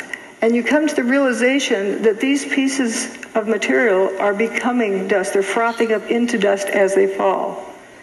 And they didn't hit the ground. But if you didn't know that uh, these turn to dust and you start out with an assumption, you wouldn't get to the right answer because do you know of anything that can turn a building to dust in midair? Something turned it to dust in midair. So it's important to first determine what happened, then how it happened, and only then who did it or why they did it. But again, we're just going to focus on what happened. The towers didn't slam to the ground. If they had slammed to the ground, there would be over a million tons of debris left stacked up in the ground. That didn't happen. Manhattan would have been flooded. Well, as we'll see, the towers were built in the Hudson River with a dike around them. If you slam a million tons of debris down onto the dike, you're going to break it. Didn't happen. And if you slammed a million tons of debris to the ground, it's going to make a thud. The seismic signals did not reflect that.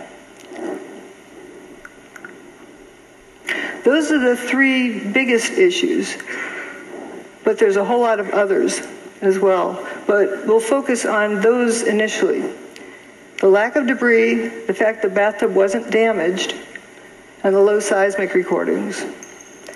There's all sorts of other things, and toasted cars, of course, is one of the favorite things. And then in the second part, I talk about other um, pieces of information, other data that shows more about what technology is involved. But remember, you first have to establish what happened. Lack of debris. Again, if over a million tons of debris slammed the ground, you'd see a pile of debris left over. All right, you go to work on a nice September morning. And there's, there's Tower 1, there's Tower 2, and you work down here in Bankers Trust. So you're going to go into your office there in Bankers Trust, and then you're going to look out the window and see what you can see. Down here, you look out the window. What's it going to look like? That's looking out that window. Air conditioned office, looking across the street, and whoops, where did the building go? This is right after 9 11. Tower 2 is basically missing. Tower 1 is missing over there. There's, I think everyone would have to agree there's not enough stuff left on the, piled up on the ground. So again, it's, we were looking out there. Now we're going to look the other direction. And there's this main body goes missing. Just the north wing is left.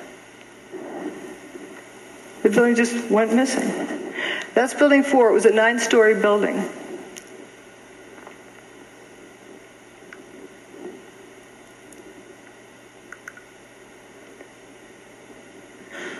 So this is what was there beforehand, and it just basically all went away. A satellite image shows, you know, all sorts of holes that were in those buildings. You know, the middle part of Building 6 is gone. It looks like a post hole digger cored it out. You have holes over here on Liberty Street. Even some holes in Vesey Street. And notice again that North Wing is remaining, but the main body's gone.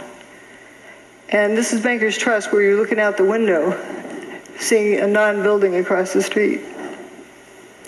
Few people talk about this building. It's a 22-story skyscraper. Well, it would be the tallest building in most small towns. It went away except for that last little corner. And Building 7 over here as well. Every building with the WTC prefix was destroyed that day. So we're going to look at this direction. Now, a lot of people talk about hearing uh, the BBC announce early that Building 7 went away. Well, CNN did the same thing for One Liberty Plaza, but it's still there. They just get excited and want to be the first to report. And we're going to go down and look on the ground and see what it looks like down in here. Looking at the front door of Tower 1.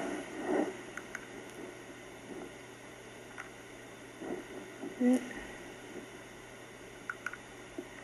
here we are down on the ground. There's Tower 1, the north and south walls. Ambulance that was parked in front of the front door of Tower 1. It doesn't look clobbered by anything.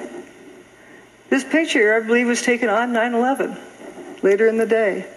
I don't see any big steel beams on the ground. This aluminum cladding. The towers were built with steel columns on the outside that were covered with aluminum cladding.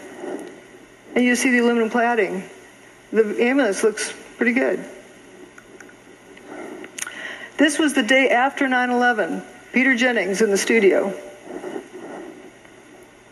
Um, do we have sound? Uh oh.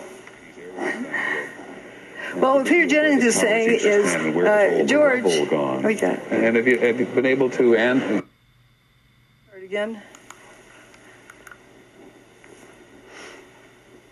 This is Stephanopoulos is uh, down in Lower Manhattan today. George, I don't know if you heard a little earlier uh, me raise this question, which was asked, actually raised by ABC's Jackie Judd as we look at these areas down below and the video of where the towers used to stand and where is all the rubble gone. And have you, have you been able to, and is there any way you can answer that question? I'm sorry, Peter, I didn't get the question. Okay, I apologize. Jackie Judd and several other people keep asking us when you look at where the towers used to stand, there is surprisingly so little rubble. Where did all the rubble Well- go? It's a very good question, Peter, and I have asked some people who've been doing some of the rescue and recovery work this morning. If you look behind me, you can see the very remains, the skeletal remains of the World Trade Center. And one volunteer, Robert Gerlinsky, explained to me the reason there's so little rubble is that all of it simply fell down into the ground and was pulverized, evaporated. This is vital information. I really feel for, for George Stephanopoulos. He, he's got this job telling the world what's going on there, and that's the best he could do. And we humans tend to keep asking questions until we're given an answer. We don't stop to think if the answer makes sense. So he, what he has is telling us is that it's obvious there's a big lack of material there.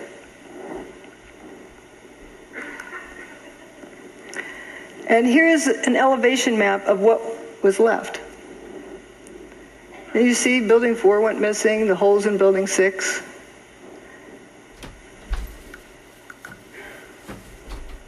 Here's a firefighter in stairwell B. I heard this very, very loud noise above me. Uh, it was just a tremendous roar. Down here, while that And, picture was uh, taken. It was above, and uh, it sounded like it was coming towards towards you, and uh, and then the wind, a very very fierce wind, and my my, my helmet started lifting me up off the ground, and so that's when I crouched down. All I, the next thing I, I just crouched down.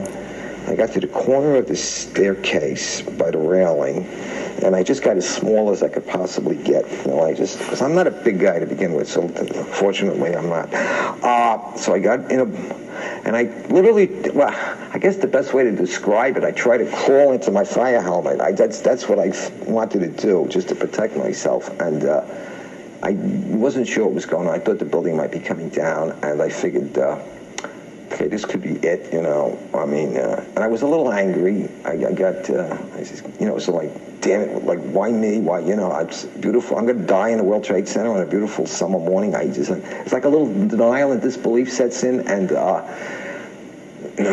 so then I started getting hit with stuff. You know, it was just debris was hitting me, and uh, I got it went dark. And then the next thing was just total silence. Nothing. No wind, no noise, no light, nothing. And then I started hearing noises. I started hearing like moaning, and guys were starting to communicate, yell out. These were the guys I was trapped with. Oh my goodness. So here's Debbie Tavares. Listen, in order to deal with a problem, you have to be able to look at it and you have to know what you're dealing with. And I think that we can win, but we got to know what we're dealing with. And if we're dealing with a, a media that refuses to tell us what we're dealing with, then we've got to be responsible uh, stewards of the planet and parents and uh, caretakers that we will do what is required and we will face whatever it is so that we can make sure that we survive. So here's Debbie Tavares, and she's going to give you the plan in advance. Uh, this was February where she was talking about the plan to burn up Northern California. Here it goes. I was not here for two and a half years. I used to be a regular attendee here. But um, Pacific Gas and Electric was intercepted with a download of documents professing the fact that they were going to be using directed energy weapons satellite based on Sonoma County.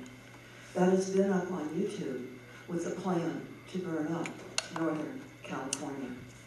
We discovered that Pacific Gas and Electric is operated by and large by Rothschild.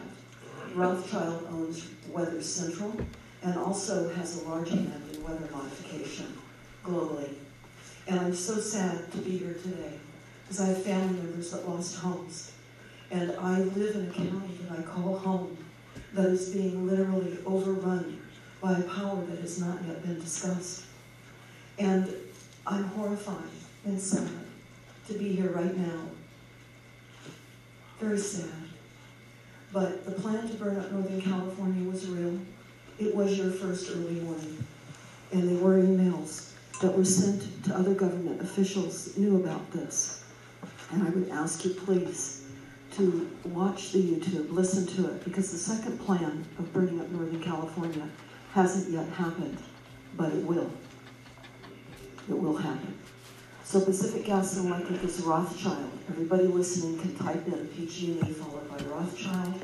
You can also type in Edison International in Southern California, followed by Rothschild. You will in fact find out that Rothschild is behind all of the utilities nationwide. This is why our grid is not hardened up against an electric, an EMP, electromagnetic pulse.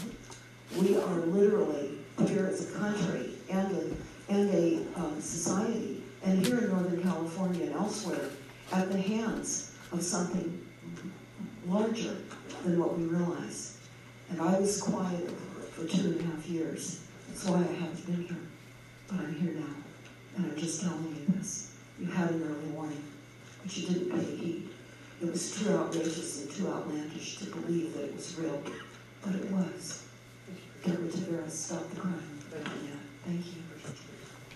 Okay, um, Mr. Colangelo? This is Jamie Lee. I'm here with Deborah Tavares, and we're at the 575 Administration Boulevard, or Road, the uh, administration building that's holding a meeting today. And here's Deborah Tavares, who's been attending the meeting all morning. And we want to get a little bit of what she's seen. It's, it's been a pretty incredible morning. But before we start that, Deborah, why don't you hold up the newspaper from this morning of the Press Democrat um, and open it up there, just unfold it.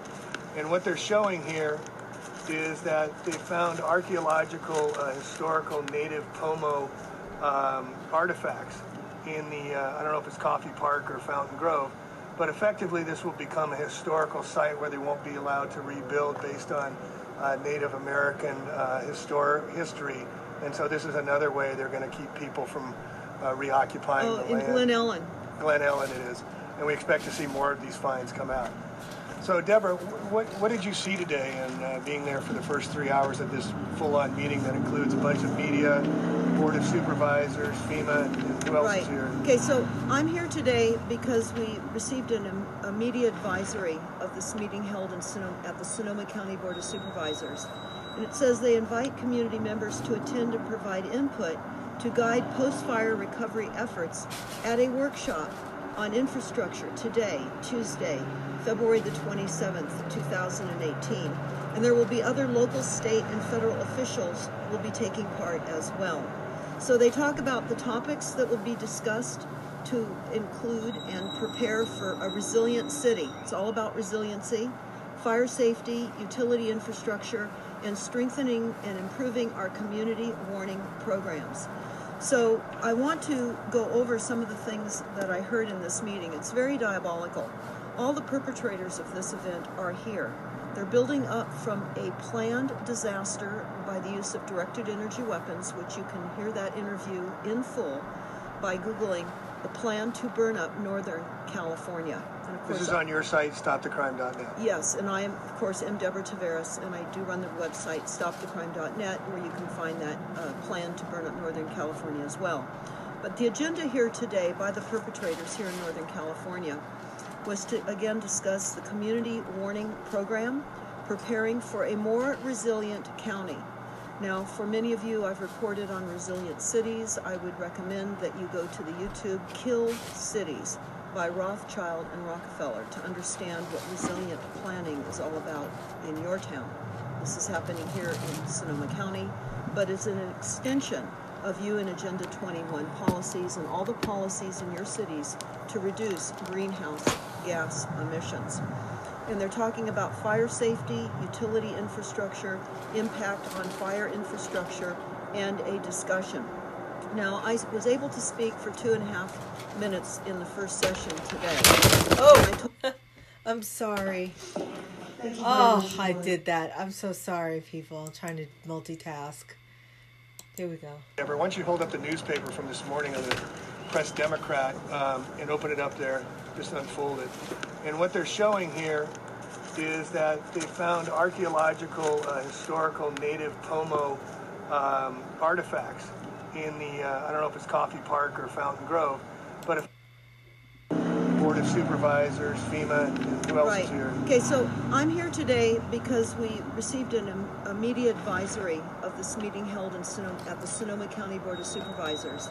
And it says they invite community members to attend and provide input to guide post-fire recovery efforts at a workshop on infrastructure today, Tuesday, February the 27th, 2018. And there will be other local, state, and federal officials will be taking part as well. So they talk about the topics that will be discussed to include and prepare for a resilient city. It's all about resiliency, fire safety, utility infrastructure, and strengthening and improving our community warning programs. So I want to go over some of the things that I heard in this meeting. It's very diabolical. All the perpetrators of this event are here. They're building up from a planned disaster by the use of directed energy weapons, which you can hear that interview in full by Googling the plan to burn up Northern California. And of course, This is on your site, stopthecrime.net. Yes, and I am, of course, am Deborah Tavares, and I do run the website stopthecrime.net, where you can find that uh, plan to burn up Northern California as well. But the agenda here today by the perpetrators here in Northern California was to again discuss the community warning program, preparing for a more resilient county.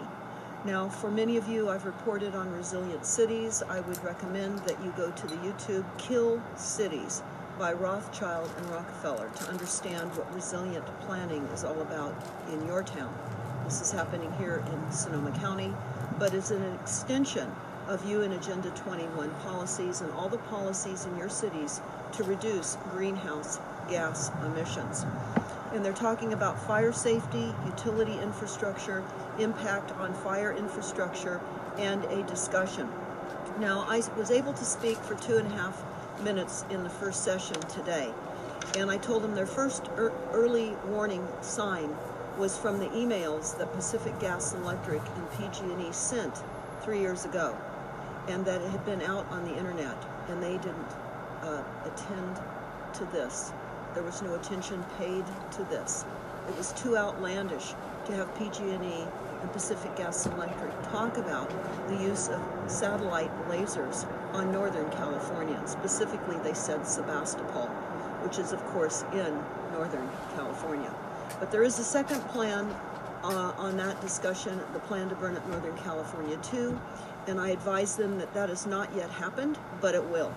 So I would urge everybody to listen to the entire uh, two-hour presentation. It covers two radio shows on the Jeff Rense Radio Network, of which I oh yeah okay which they said they need them because of fires and earthquakes. Find out. I don't want to skip any. Any of us yet. These cameras will show them in real time. They say that the uh, first responders will know in real time where to go, and they were talking about um, how uh, there has been no training in the social science of disasters. And one city council member said that uh, we we need to have a monthly training session with all the public here, much like they had in San Francisco years ago with a drop, tuck, and cover. So they want to have a um, neighborhood uh, watch. They want to have a neighborhood education where people are training on a monthly basis for uh, the doom of the weaponized weather assaults on all of us. Which, which can also be used as to see something, say something, turned around on us and spying on each other. Yeah, in fact, that is exactly what they're saying, Jamie. They're saying that. So see something, say something is about turning us into, you know, the house slaves that report each other. Got to go from top down into our neighborhoods. And that in Oakland, they conscripted about 20,000 people to report from the ground after all of the major events that Oakland went through. Uh, there has been FEMA here this morning. Uh, there has been, uh, and the next session, which is coming, uh, going to start here shortly, is going to be all about uh, making Sonoma County resilient. So again, I asked all of you to type in the time to watch and listen because this is headed to you.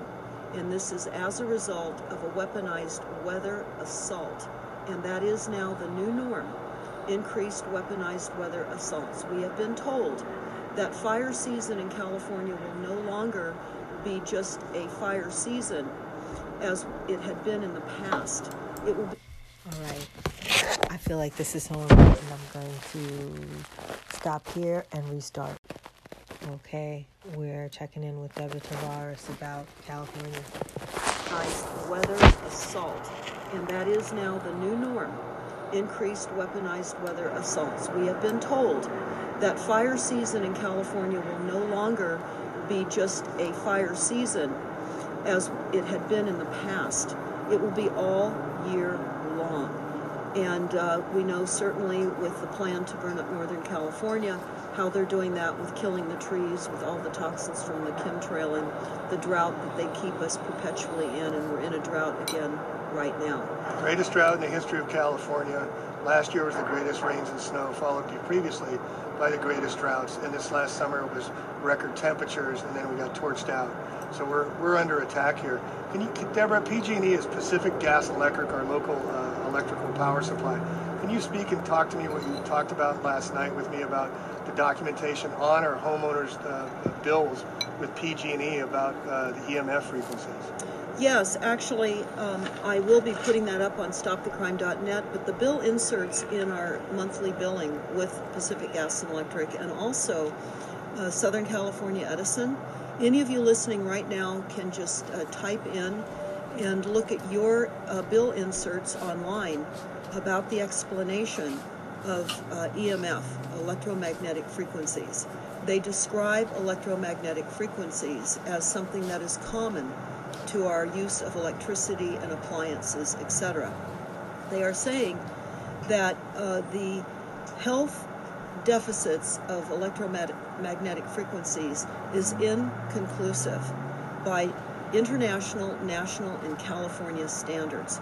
While they say there's no known health effects or or problems from the uh, electromagnetic frequencies, they then negate what they say by saying, but it is inconclusive, and consensus requires that they continue to review the subject. So, what is happening in our bills is the admission from our electric companies and gas companies that they are um, saying that it in fact does cause health damage. So, and they're not sure as to what effect it's caused by or how much it's causing, so they must put the disclaimer in the documentation we get mailed every month, correct? And they do. And what they say is that if we're concerned about the amount of frequencies that we're receiving, if we have sensitivity, many people are EMF electric um, uh, sensitives.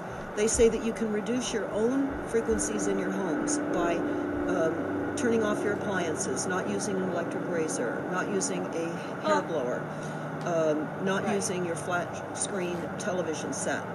Uh, your cell phone, etc. Turning off your Wi-Fi, moving it away from your head, I think. Yes, was moving it away from your head. In other words, they're making it our responsibility to reduce the increased frequencies that they're killing us with. And they've warned us so legally, like all the rest of the drug companies with all the syndromes they, they say they've warned us so it's caveat emptor it's our responsibility to, to take charge of our own lives and what's happening to us that's absolutely correct so um, we will have this up, up on stopthecrime.net. It will be um, up to, at the top of the homepage so that those of you who have not received this in your billing, you can see what they're saying to us in our bills. It's diabolical. This is and, and there's other meetings like the 5G going in here as we've chronicled before. There's four meetings going on because there was a newspaper article about people protesting putting in the 5G, and now they're hosting four meetings as well. These are happening one on top of the other very, very, very quickly as people are not allowed to move back in their homes yet. And there's benzene in the soil, so some of the escrows are being canceled as uh, potential buyers and vulture uh, capitalists are moving in. Well, Jamie, what is also very um, horrific is that at a water meeting that we attended just last week, they said that because of the 324 homes in a specific area in Fountain Grove, which is just above the Hilton Hotel that burned here uh, in October of 2017 during the U- U.S.'s history most costly fire, and we're still with body counts now. We still don't know how many people were killed and or murdered as a result of this fire. But what they're saying about these 224 homes, of which there were only a few homes left standing, the water started to taste bad and smell bad, so those few occupants that were still able to live in homes that were there reported it. Uh, the county has had lab tests. They found benzene in the water. They started taking uh, water bottles up to these people, and of course, that doesn't minimize their showers, their sinks, their uh, laundry.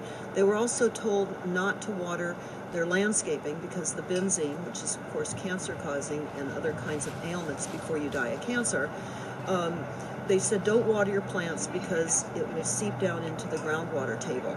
So there are still people living up in Fountain Grove, which we now call Fountain Grave, mm-hmm. uh, drinking and being exposed to benzene. But what they also said at this uh, meeting was that the city would issue building permits for rebuilds in that specific benzene contaminated area but they would not be issuing um, occupancy permits because uh, the benzene and the infrastructure of the water system would have to be replaced. And they're still working at getting to the bottom of this contamination, which they claim they don't understand what the bottom of the contamination is. Just like they're saying they don't know what the reality of these fires are, and they still haven't weighed in on that. Four months later, they still cannot tell us officially, with all their experts and forensics, fire forensics, and uh, Captain uh, or Chief uh, Ken Pimlott of Cal Fire. I called him out directly. Shame on him for not being able to even give us an idea of how six over 60 fires started in the middle of the night and started out of nowhere when no storms were forecast. So I wanted to kind of finish this on a positive note. I went to a wonderful meeting that you put together last week, a health symposium, Deborah, and it was so wonderful to see the activists combined with health practitioners. We had holistic people, that we had uh, crystal people, we had holistic uh, herbal medicines, we had uh, Saladmasters, a wonderful gal doing cooking classes, which uh, we're going to do ourselves on using uh, non-toxic cookware, which I didn't know anything about, and that was very educational. But it was a wonderful way to bring communities together. And you know, we talk a lot about dark and doom and gloom, but there are solutions of what we can do. And I saw that last week and got very encouraged and very empowered to see. We talked about activism and what was going on, but we had a solution based of how you can use zeolite, you can use tourmaline, you can use shungite. I just went down after the talk and got some some shungite for my son and, And for crystals. myself, And crystals. crystals for energy healing as well. and preventing the assaults of electromagnetic frequencies on our homes and to our bodies. Crystals are extremely important. We'll be talking more about that as we move through more solutions uh, coming soon, and specifically telling all of you where you can get crystals because we've made contact with an international exporter of crystals who has um, opportunity to go into South America to the crystal mines. And he's extremely well known. And he's boxing up crystals and telling people how to position them in their homes and around their property, which does reduce the uh, psychotronic weapon assaults uh, onto our properties. He explained how crystals were our advantage in World War II um, as quartz in um, radios. Radios, yeah. And that was very, very interesting. And of course, many people uh, are unaware of the importance of crystals. So we really want to underscore the importance of crystals as we find our environment being uh, further layered with frequencies that are happening.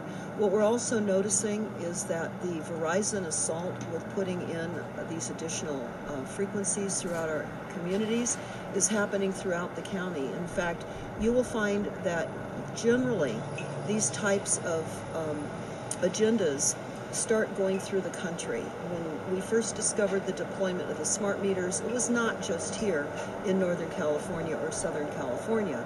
We just happened to notice it when it was already 75% deployed upon us with smart meters.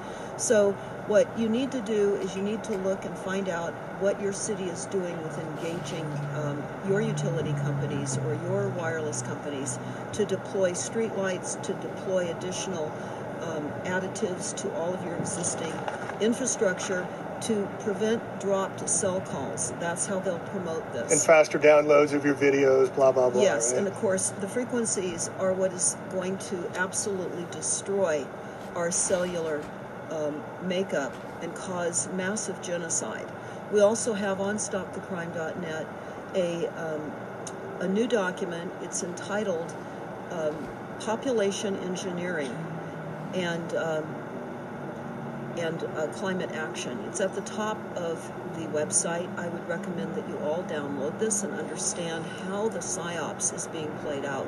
But as Jamie pointed out, it's important to link together with uh, solutions, and that's what we're trying to do here in between reporting during these horrific meetings that we attend. So, really want to encourage everyone that's listening right now.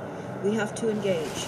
We must engage. We can no longer sit quiet, and we need to go forward with the love and hope for humanity because that's where it is right now.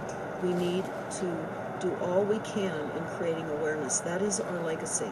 That is what we are here now for and what we are here now to do. So thank you so very much for uh, listening and pass this information along far and wide. More importantly, I will leave you with this. We have primary water. We do not have a water shortage. This is the PSYOPs now being played out in Cape Town in South Africa. They've just extended the zero day that they keep talking about no more water. We discovered the PSYOPs being played here in uh, Northern California in a town called Mountain House. Mountain House, about four years ago, was being shown throughout the United States as running out of water in 10 days. When our research team called some realtors in Mountain House, we discovered that they did not even know that their town was being used as a PSYOPs. So as we looked into it, we found that Mountain House was purchased by Sun Trust in the mid 90s.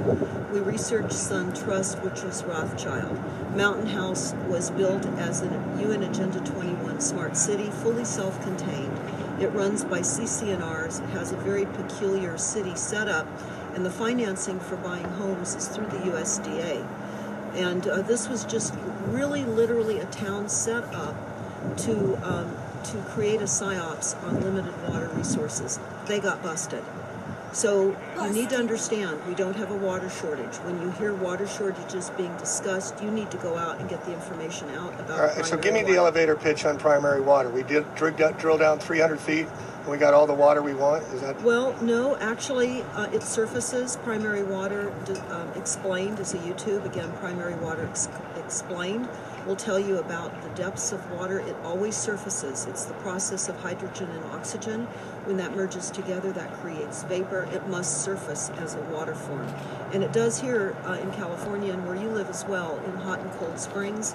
Also, geysers that spray up out of the ground endlessly where oases appear in deserts, sometimes where it very seldom, if ever, rains.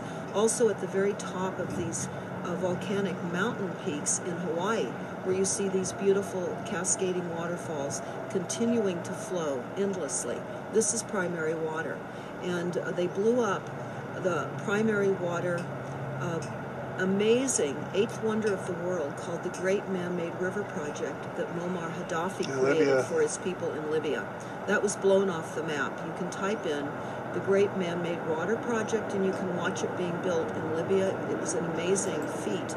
And the Libyan people were given 75% of their water for free. Now keep in mind, this is pure, clean drinking water.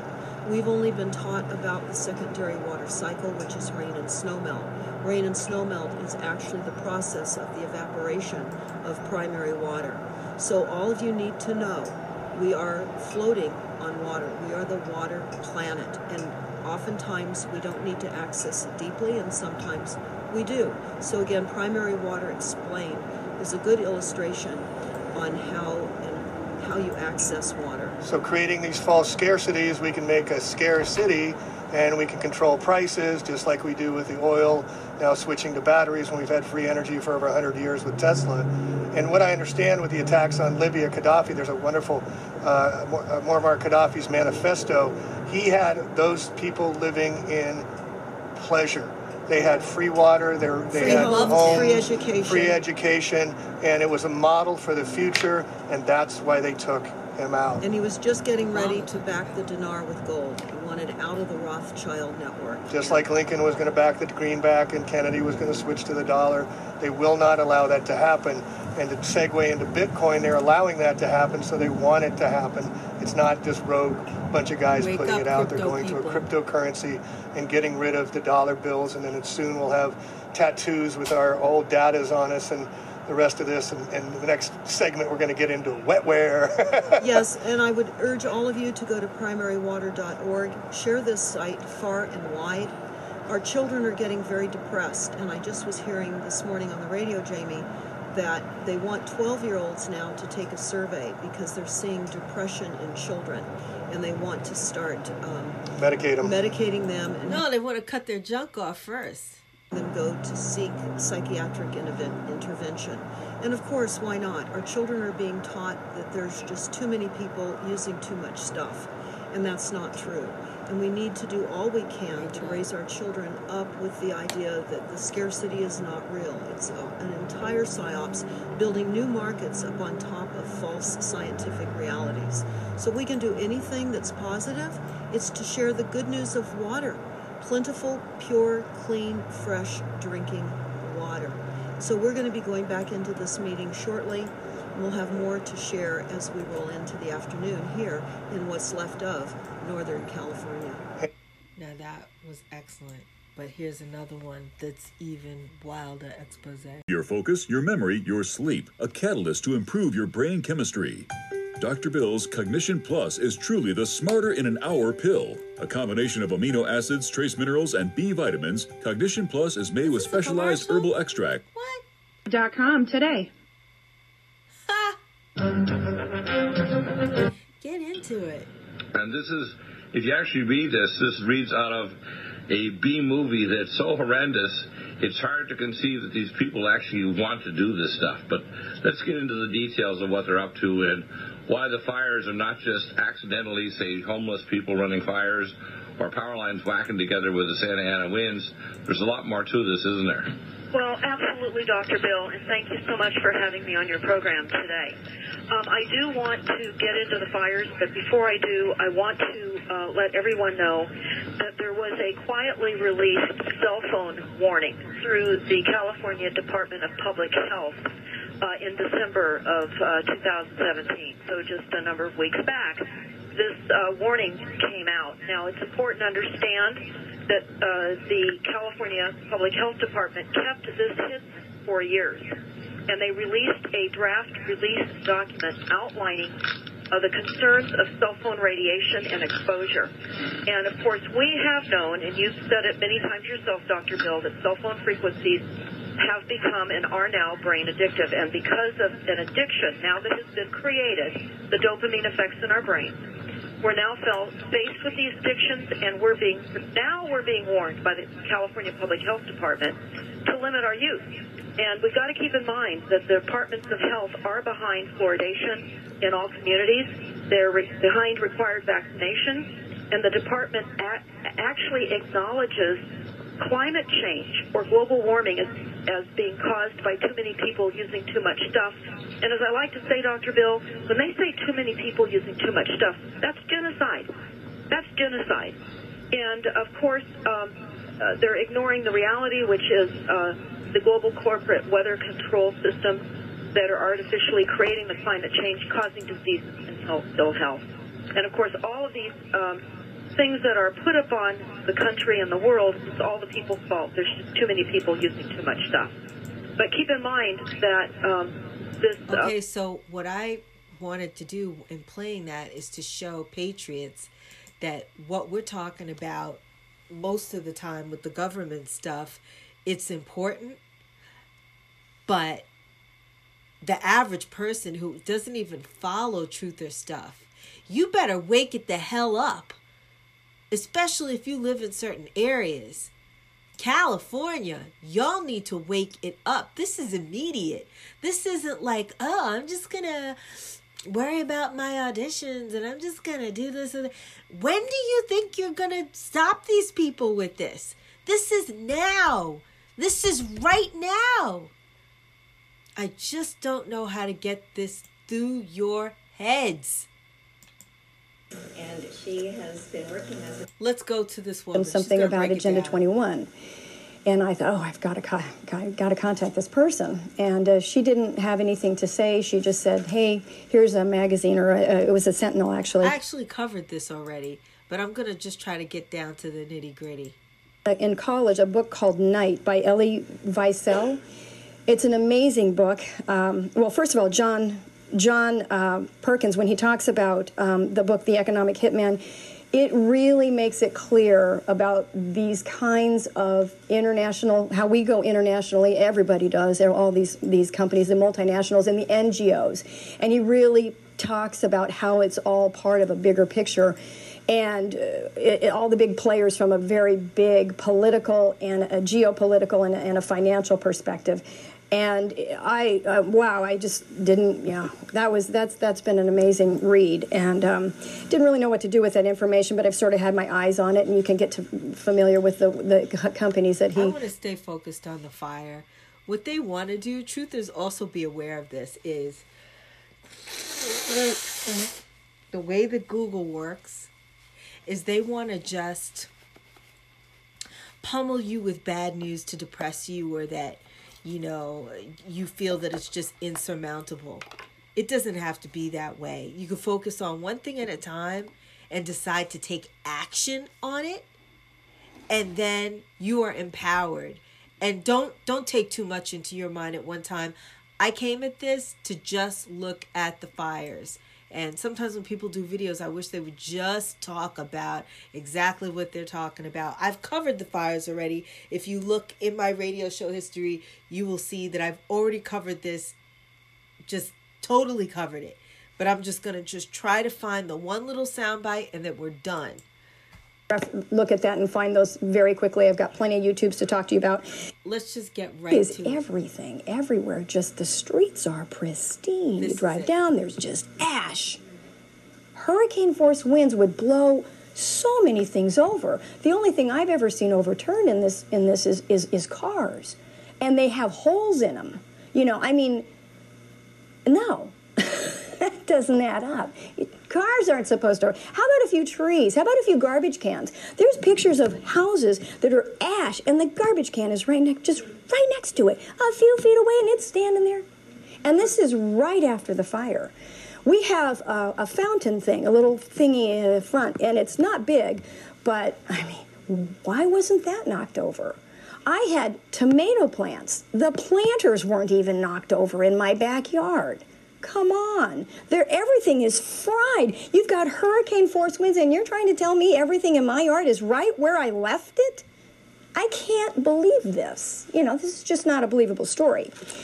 So, not that the winds weren't there, but when they were there, I don't know what, what they were doing, but they sure were not propagating the fire the way that, that it's that it's being told, in, in my opinion. So, number one, DEWs. This is Poundin Technology, Lockheed Martin, and maybe others. I'm not sure about all of the manufacturers. go. Uh, Rumsfeld and Petraeus are on record in a video saying that they have this technology, and they were testing it. This is back in I think 2003, um, and they hope not to use it. And they go on saying things like, "But there may be a need that we can't foresee," and that kind of thing.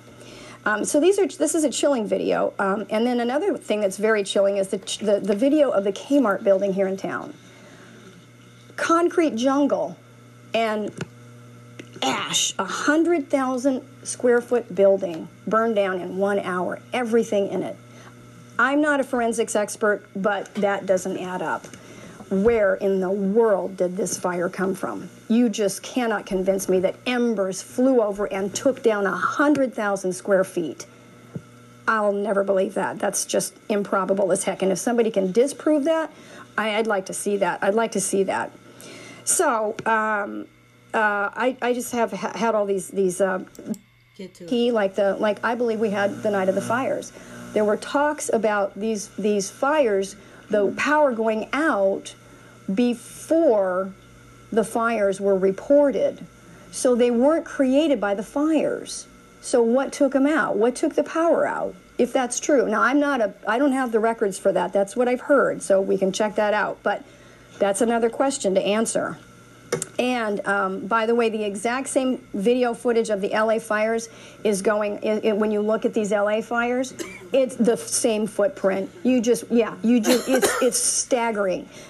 Uh, there are no words to describe this. This is like a war zone, and it looks nothing like something burnt. It looks like something completely incinerated. It looks like a graveyard. And uh, so there's this uh, uh, website I want to direct people to. It's called aplaintruth.info. Excellent resources for um, um, some of these um, uh, ideas here that uh, uh, he just does a very good job, I think. And uh, number two is why would our government do this to us? Okay, if you're you know if you're wondering, gee, is well, okay, you're blowing yourselves up, and you know you're damaging the you know the the environment, etc. Why would people do this? Well, I uh, I would recommend people see Deborah's video on USA Inc. Um, and I'm not going to attempt to put it in her words. She can do a much better job. And and then it became hard treaty. But uh, and you make economic activity and that we can be collateralized. So page two goes, and you could go on and find more. I'm just giving you a brief. You know, if you read, you just kind of go, wow, there it is. I can give you those, and you can follow up on it. Um, page two and three go on to say that combating poverty is the main problem for the environment. Poverty and environmental, this is their quote, poverty and environmental degradation are closely interrelated. Global environmental de- deterioration is an unsustainable pattern of consumption and production, particularly in the industrialized countries, which aggravates poverty and imbalances. too much stuff. So, in order to reach environmental sustainability, this is now that's the end of the quote. So, in order to reach environmental sustainability, poverty has to go. And that means humans, especially in the developed countries that, quote, aggravate poverty and imbalances. Wow, that's a pretty huge statement. so that, several people? sources, such as the Georgia Guidestones, has as its number one tenet maintain humanity under a half a billion people in perpetual balance with nature. So we are subject to nature, how they determine whatever that is. If they if we if they think we're harming nature, we got to go. Um, I mean that's and, and and not to mention the number. I mean, how are you going to get rid of six and a half billion people? Hmm. I'm starting to understand how. I'm. It's just really this is like. And for all of you who've had been up to speed with this for a while, I got to tell you, it- oh man, this is this is this will keep you up at night. this is not a fun thing to study. I wish I could go back in time. I'm so grieving for the day when I kind of thought the world was a lot friendlier and that things were much further out, a few generations, or maybe this was just a bad somebody wearing a, you know uh, promoting a lot of, of ideas that, that, that weren't well founded but if you carried them out perhaps. No i'm getting it. These are not just well founded. These are being very very clearly and forcefully exacted. Pardon me? It is an action plan and they make it very clear. And they are executing to it brilliantly. And i'm i need to get up to speed. So that's uh, man this is this is not easy. Whew, so um, let's see um, I believe Santa Rosa is a test case in part because we have an active resistance here, but also because they have the smart train now. Thanks to the fire, they may have a ready to implement walkable, sustainable community in Coffey Park, which people like Shirley Zane continue to insist that they will push through. And that's, you can read her quotes in the Press Democrat and on and on. I brought some of them too if you want to talk about. As for Fountain Grove, this follow, this allows A- A21 communities to cover both sides of the freeway. Not that I understand, I'm just guessing at this point. And it made it ha- a handy excuse that the fires burn in the exact same footprint as the Hanley fire in 1964. Um, and it created absolute financial havoc on as many people as possible in the community. Also, if the government is using geo-engineered suicide or genocide, then suicide could they? Eh, Please, no. I'm sorry. I don't mean that. I don't. I truly don't. I don't want anyone to die. I truly want people to come to Christ, understand the truth, and to know the value of human life, and to be deeply, deeply repentant because these are evil times. And this is so serious. It's just so horribly difficult. And sometimes I have to make light of it to get through it. Because what we're talking about here is not s- uh, small. Uh, so, um, anyway, uh, if the government is using geoengineered genocide, then they got to test it on, on us. We're, we're a test case, I believe, with the DEWs of this magnitude. And then they went south. So that's my theory. All right. Insurance. My agent said that foundations have not historically been insured as separate items as they don't usually burn. However, most of all, most, if not all, of these and the LA fires have burned to the foundations. So who's going to cover this? This is an additional expense. My insurance broker said that all of the California um, ta- taxpayers, or I'm not taxpayers, insurance payers, will have rates increasing to pay for these losses, and some will not be able to afford insurance. Also, agents are being sued now with people saying that they should have had them insured if they were already in a fire hazard area. So there's more costs ahead. And who was really responsible? And then did the, it's it's the, the passing of the buck. Well, the city approved it, but you didn't. did it, And we, we didn't insure. Well, you said it was, and we can't account for it. So now we're all in it together. And you know what I'm saying? Yeah. All right. So that's how that went. And. Um, I have to say that that was tricky because that was interesting because for me, when I walk around and I do a lot of, I, I, I sometimes have, have looked at some of these places, not, not, not so much, but just anyway, and it doesn't matter. My point is when I've looked at these areas, um, The low pressure system is moving in from the Atlantic. And guess where they met and when? 10 a.m. on the morning of 9 11. They were superimposed at that area, so you have two counter rotating systems. Seriously? And interesting uh, drop with the, the uh, humidity. But let's look at this magnetometer information. This is the Earth's magnetic field from the ground, not from the satellite, but from the ground in Alaska. There's six different measurements. Each of the events on 9/11 are with a vertical bar. The first one is WTC1 getting an airplane-shaped hole. then WTC2, then WTC2 goes poof, WTC1 goes poof, and then later Building 7 goes poof. I say goes poof, they didn't collapse. They turned to dust. So it's interesting, it's pretty much a steady state and something different happens here. There was a solar storm approaching, but it didn't get to that point until a day later. So there's something else going on here.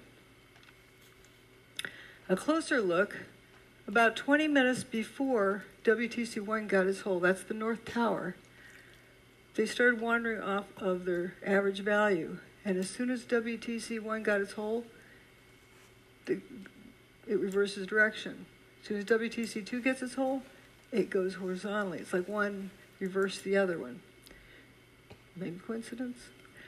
And then uh, when WTC 2 goes poof, it, they start going downhill, but when WTC 1 goes away, it really drops off the cliff. And then things are all haywire all afternoon until WTC 7 meets its demise. The Earth's magnetic field, as recorded at six different stations, Again, here's where they start wandering down. There's actually three different measurements for when the North Tower got its hole. The 9-11 Commission report, the Palisades seismographic station, and the NIST report. I can tell you which one's right. Based on where the turnaround happens. And see how these go horizontally after building two gets its hole. These are the, the six different recording stations. It's just, you know, a curious uh, set of data. Now we're going to get into the proof of concept. I can't say for sure how the what technology was used, but I can sh- show you something that reproduces all of the same phenomena. Seen this guy, Nikola Tesla. He can generate all of these various um, pieces of evidence, all these different phenomena. So can John Hutchison. When he tried to replicate the work of Nikola Tesla, he discovered all these characteristics. Let me read them to you. Jellification, bent beams, slow bending of metals, shredded metal structures, fractured metal structures, peeling appearance, fusion of dissimilar metals, thinning and rapid aging, lift or disruption, toasted looking metal, circular holes in metal, reduced mass of material, and that's what we saw rounded holes in glass, lather, fuming, crumbling, transmutation, weird fires, melting without heat, metal luminance without heat, EVO2 strikes abounding in sample, propulsion both slow and impulsive. This is table 15 characteristics of the Hutchison effect and the W World Trade Center remains. And all of those characteristics were found at the World Trade Center site. Let's notice this metal luminescence without heat. You know, hot things glow, but not everything. And who stole Tesla's information? We'll talk about that later. It glows is hot. George Piggott got a patent just about 100 years ago, a little over 100 years ago. Levitation. He's got a static field, and he's doing some other things with putting in some kind of energy, and he's got these static balls, I mean, these steel balls levitating. I think they're actually silver. And Thomas Townsend Brown also looked into the same area about using electricity and then Ed Leedskalnin, who built Coral Castle. Here's John Hutchison standing in front of the Great Pyramid. There's a person down here in the background. You can see they're almost two blocks tall. Well, that's about the same height as this doorway of Coral Castle. So they're about the same size blocks. They're 15 tons each. So uh, this guy built his castle by himself. We don't know how this one was built, we can only guess. Oh, so she's saying somebody built using, I guess, similar technology to how the pyramids were built. You know how they're always like, we don't know how the pyramids were built. This guy built something. Well, let's look at how uh. John Hutchison's more of work here is this an iron block. It's two inches by two inches by seven inches tall, solid iron block. And when he puts it in his system, it buckles over, and you can see some fuming here. And it actually is colder to the touch at the end of this.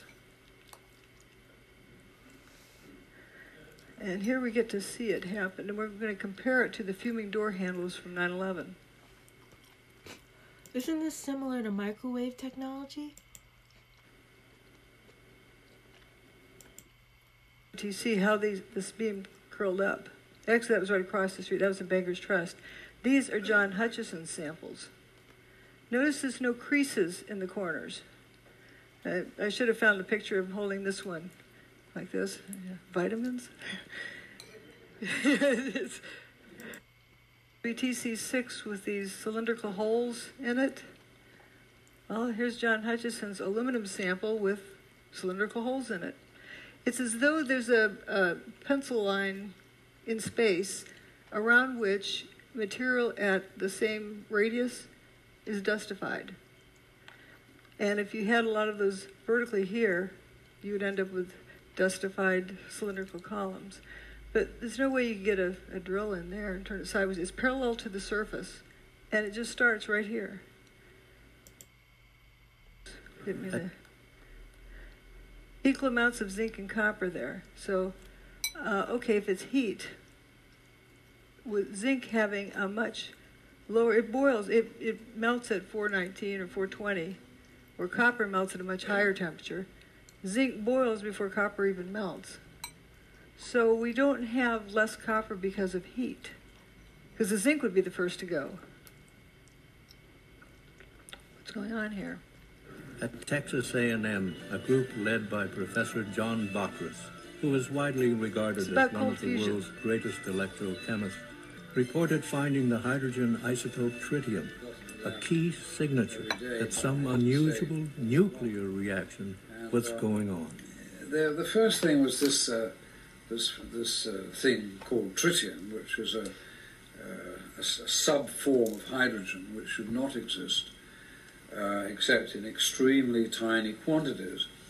We found that by working these uh, cells of Fleischmann and Pons uh, containing lithium hydroxide and deuterium oxide, that we could produce this tritium in great abundance let's say, at uh, 10,000 times more than it ought to be there, as it were. And um, let me let me stress that we couldn't do it every time, but about one result in five, one result in four, and eventually we worked up to two results out of three. Um, we could produce tritium. That was the first thing, and, and in a way, it was the first clear proof of the phenomenon. And uh, but the most important and unbelievable phenomenon at that time was the observation of tritium. Back at Texas A&M, Bockris's group found themselves under attack. Science magazine writer Gary Taubes wrote a stinging article that insinuated that someone in the group had spiked the samples with tritium. Although unfounded and eventually proved untrue, the allegation effectively dampened Bockris's remarkable claims. But I think the main part was that I had done work which was against the paradigm, and that was what they were really upset about. People had laughed at him and said, What the heck are you doing, trying to disprove the laws of nuclear physics? And of course, that's exactly what we were doing, and succeeding. you see. The tritium work was the first. that was my point that I made earlier. Is that when you go with the truth and you're not defending uh, a point of view or a certain person or a tradition, then you you you can you you win something. And it, I'm not talking about. I'm saying. Then the people have something when they go with the truth instead of just looking at a person's uh, reputation or comparing it unto common beliefs or traditions or what has been known prior to whatever is being presented. There's a whole lot of stuff that is about to be unsealed. Stole that from Zublik. Anyway, but there's a whole lot of stuff that's going to be unsealed and it's going to rock our foundation of our beliefs. Remember that we are leaving the age of Pisces, which credo of Pisces was to believe. That means based on programming, based on prior knowledge, based on what is the common held belief, based on what others believe. And now we are entering the age of Aquarius, which is to know. We're going to know why. We're going to have the facts to back it up. And I, I don't believe when people say, oh, you can prove it this way, you can prove it that way. No, no, no, no, no, no, no. I don't think it works that way. To me, that, that there was a reality. And then uh, Claytor at Los Alamos also got positive results, and so did uh, Howard Menlove. So and it takes that many people willing to test what somebody who thinks differently is saying for everybody to try it for themselves to get the wake up and the aha moment. And it's just like this truth information that people are scared of or they doubt it or they can't deal with it or whatever, whatever. It's when somebody gets the curiosity and they have the heart for humanity and for their own survival to say, what's going on? Maybe I need to look deeper at this. Maybe I need to investigate. Don't tell anybody. Go in your room, go in your prayer closet, bring your, your laptop, look up these things, and, and don't just listen to uh, conservatives or liberals or who get a cross cut of people. Look at the whole picture. And the truth, the truth is usually blaringly obvious. You'll know it when you hear it. There are people that I respect and, and could talk to personally it became fairly clear that there was a, a very strange phenomenon occurring here. Mm-hmm. There are also, in similar experiments sometimes, and rather dissimilar experiments sometimes, evidence of an anomalous nuclear process. However, it is conceivable that there may be a process even more powerful than nuclear reaction that physics does not yet understand. That is the mystery of cold fusion.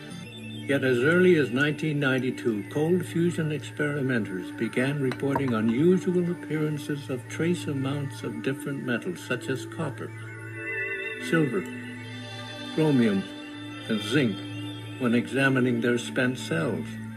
Rechecking for possible contamination, scientists like Bockris and Miley confirmed that indeed new metals and isotopes were being formed, transmuted, during the process which produces excess heat. Kevin Wolf made many measurements of tritium. Then he got some even more astonishing results as early as 92, which were these transmutational results, the, the metal forming another metal inside Alchemy. the electrode, you see, which was super, super anti-paradigm. Um, you know, there's that dreadful word alchemy, which we mustn't use, but it, it was a form of that in a way, that it was creating new metals, you see. We see transmutation phenomena. We see helium 4 production. We see a range of methods of getting the excess heat. The writing is on the wall. The fossil fuel age is about to end. The sword of this panel's condemnation struck with speed and brutality, ignoring the facts in a blind rush to judgment. Hot uh, fusion physics people have uh, been very vigorous in their denunciation of this being called fusion. Right away, reports came in of excess heat much too large to be from any chemical reaction. Laboratories from Texas to India confirmed the presence of tritium, a vital determining feature of a nuclear reaction. Within two or three weeks, we got the first results, and several groups started saying, yes, we are seeing excess heat, and uh, but the most important and unbelievable phenomenon at that time was the observation of tritium. This was a discovery perhaps as significant as the Wright brothers' first flight at Kitty Hawk. There are also, in similar experiments, evidence of an anomalous nuclear process. In the free for all that followed the cold fusion announcement, hot fusion proponents drew the specious conclusion that cold fusion must work like hot fusion. If Pons and Fleischmann are alive, they contended, then their results must be faulty, since the neutron radiation from the fusion reaction would surely have killed them. They refused to consider that another form of the same process might be at work. In the years that have followed, the cold fusion process has repeatedly produced not only heat energy, but also nuclear byproducts such as tritium and the ash from a nuclear reaction, that all important indicator of nuclear fusion, helium. It's clearly not possible to produce helium from a chemical process. The only possibility that uh, remained is that the helium is produced by a nuclear process. If the helium is produced by a nuclear process, then necessarily there will be uh, an associated release of uh, heat. Having seen the effect with my own eyes, the claims from a few that this is impossible, um, inconsistent with all known laws of uh, nuclear physics, uh, these, these uh, suggestions are in fact irrelevant. that well said. But notice how important the tritium was in this. And they thought it was a fraud because they didn't find the other things that usually go with fusion, with hot fusion. There wasn't the ionizing radiation, but there was transmutation too. Now let's look at some of the samples that were collected from the WTC. You have a variety of all sorts of strange things in the air. And if you look at the melting or the boiling temperatures of these things, there's no rhyme nor reason to the amount of the quantity. It isn't that the things that boil at a lower temperature are more prevalent. What is even more bizarre is that organic material was also found with this, which shows it was not from a high temperature process. Now we get to the most exciting slide. this is from leaky nuke plants, what they pollute into the waterways.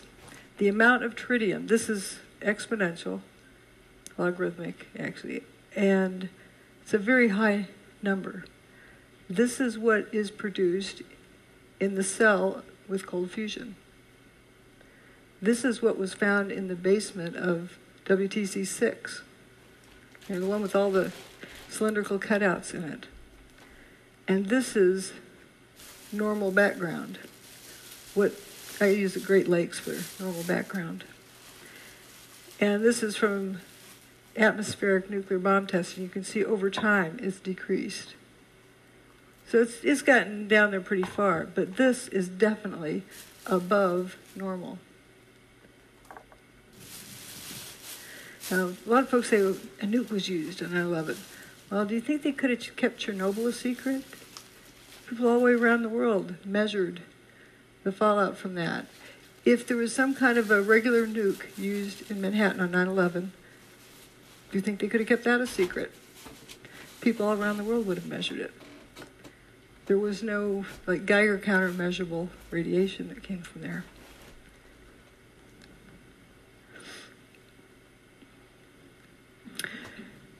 Here are some relative numbers. If compared to what was measured at the World Trade Center in terms of tritium, the background levels are 150th. What was measured with cold fusion is 50 times that, but that was in a cell. Keep in mind, the World Trade Center had fire hoses on it. You know, the hurricane rained on it. It was diluted down somewhat. Leaky nuclear plants have 18,000 times that what was measured at the World Trade Center was definitely above background levels, 50 times background levels. There was tritium there. Now, why? Seems to have a lot in common with cold fusion. Some other categories we didn't look at the so called jumpers. Uh oh. There he goes. We refer to them as jumpers, but did they really jump? They left the building, but we don't know why.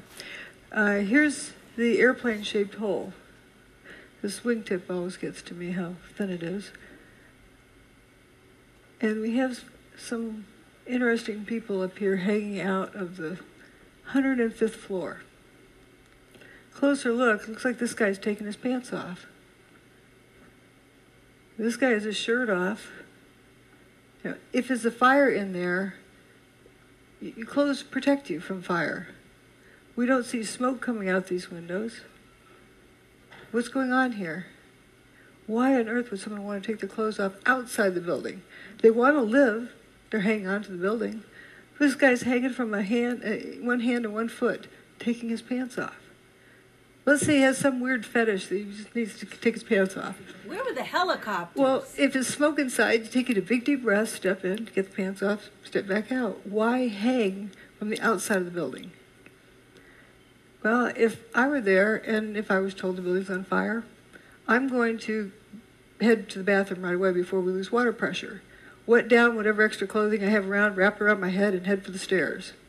I'd be wet. If the fire sprinklers came on, I'd be wet. If they didn't come on, it was hot, I'd be wet, sweating. Good chance that their clothing was wet. Now, why would they want to take off wet clothing? You heard of active denial system? I'm not saying that's what this is, but just as a parallel, it's a microwave. They put it for crowd control, and it makes you think that you're burning up, so you just have to get out of there. You, you just leave no matter what. You don't think about it. So maybe some people were jumping from that. Uh, would be a good reason why you'd want to take your wet clothes off. Microwave is many times worse for wet clothing. I don't know if that's what it was, but it's consistent with something like that going on inside the building, but not outside the building. And we do know the building was turning to dust inside for the hour before its demise. Just like microwaves. There's people who say it was thermite. Okay. What? Uh, reports of it, as well as you know, evidence of it in other ways. But there's uh, there's, there's a cute story about um, a new probationary officer, first day out of out of school for being a firefighter. He's supposed to stick with his boss, and they get up to some place, and the boss says, "All right, everybody, you know, drop everything and you know, go down a few stairs." And they get down, and then they eventually start going back up again. And boss says, "Well, where's your mask?" Well, you had to drop everything.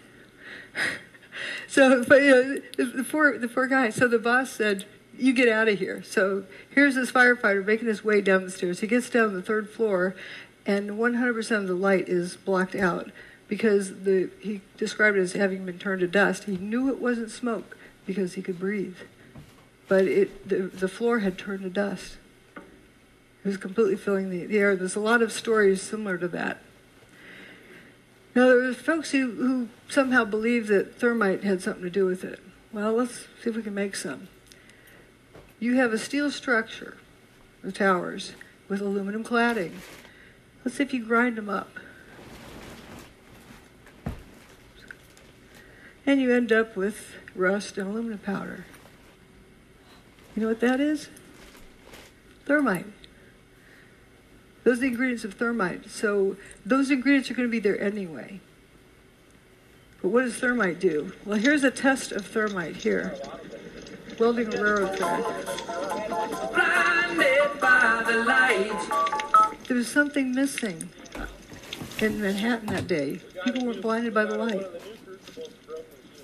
You know, if, if there was nukes that went off, people would be blinded by the light. That's how they weld road tracks.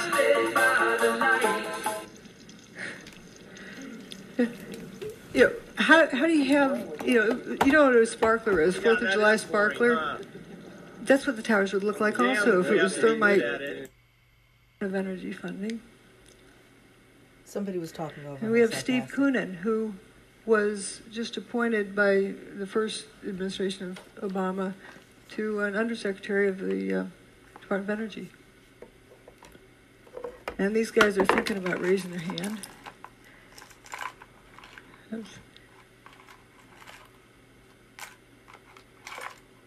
And peer pressure causes people to do things like this too. If everyone else hold their hand up, you start holding your hand up. You don't want to be caught not holding your hand up. Emperor's New Clothes. But they're determining science by vote.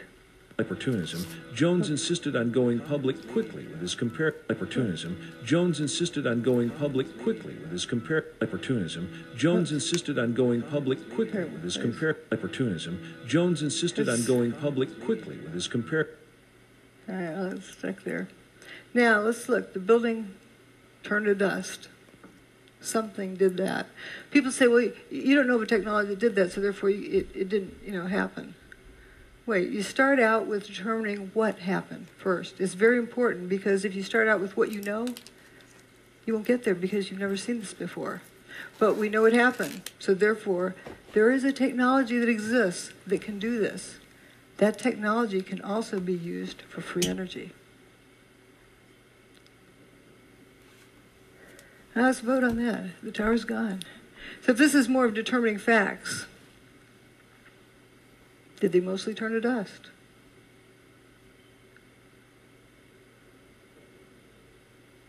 There exists a technology that instead of of molecules being attract each other, they repel each other.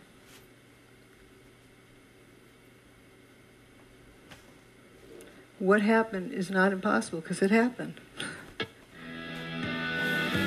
This is another Charlie Pound song about gatekeepers.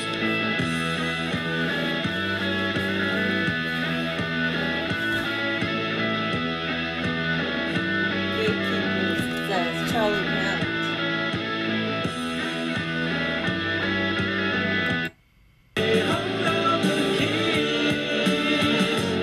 the lyrics that he says. The physicist to the far right who has been watching Jones the whole time is next to raise his hand. The second one from the right had also been watching Jones. He has decided and begins to look away from Jones and to raise his hand. So it was kind of like Emperor's New Clothes, and nobody wanted to look like a fool. Big difference.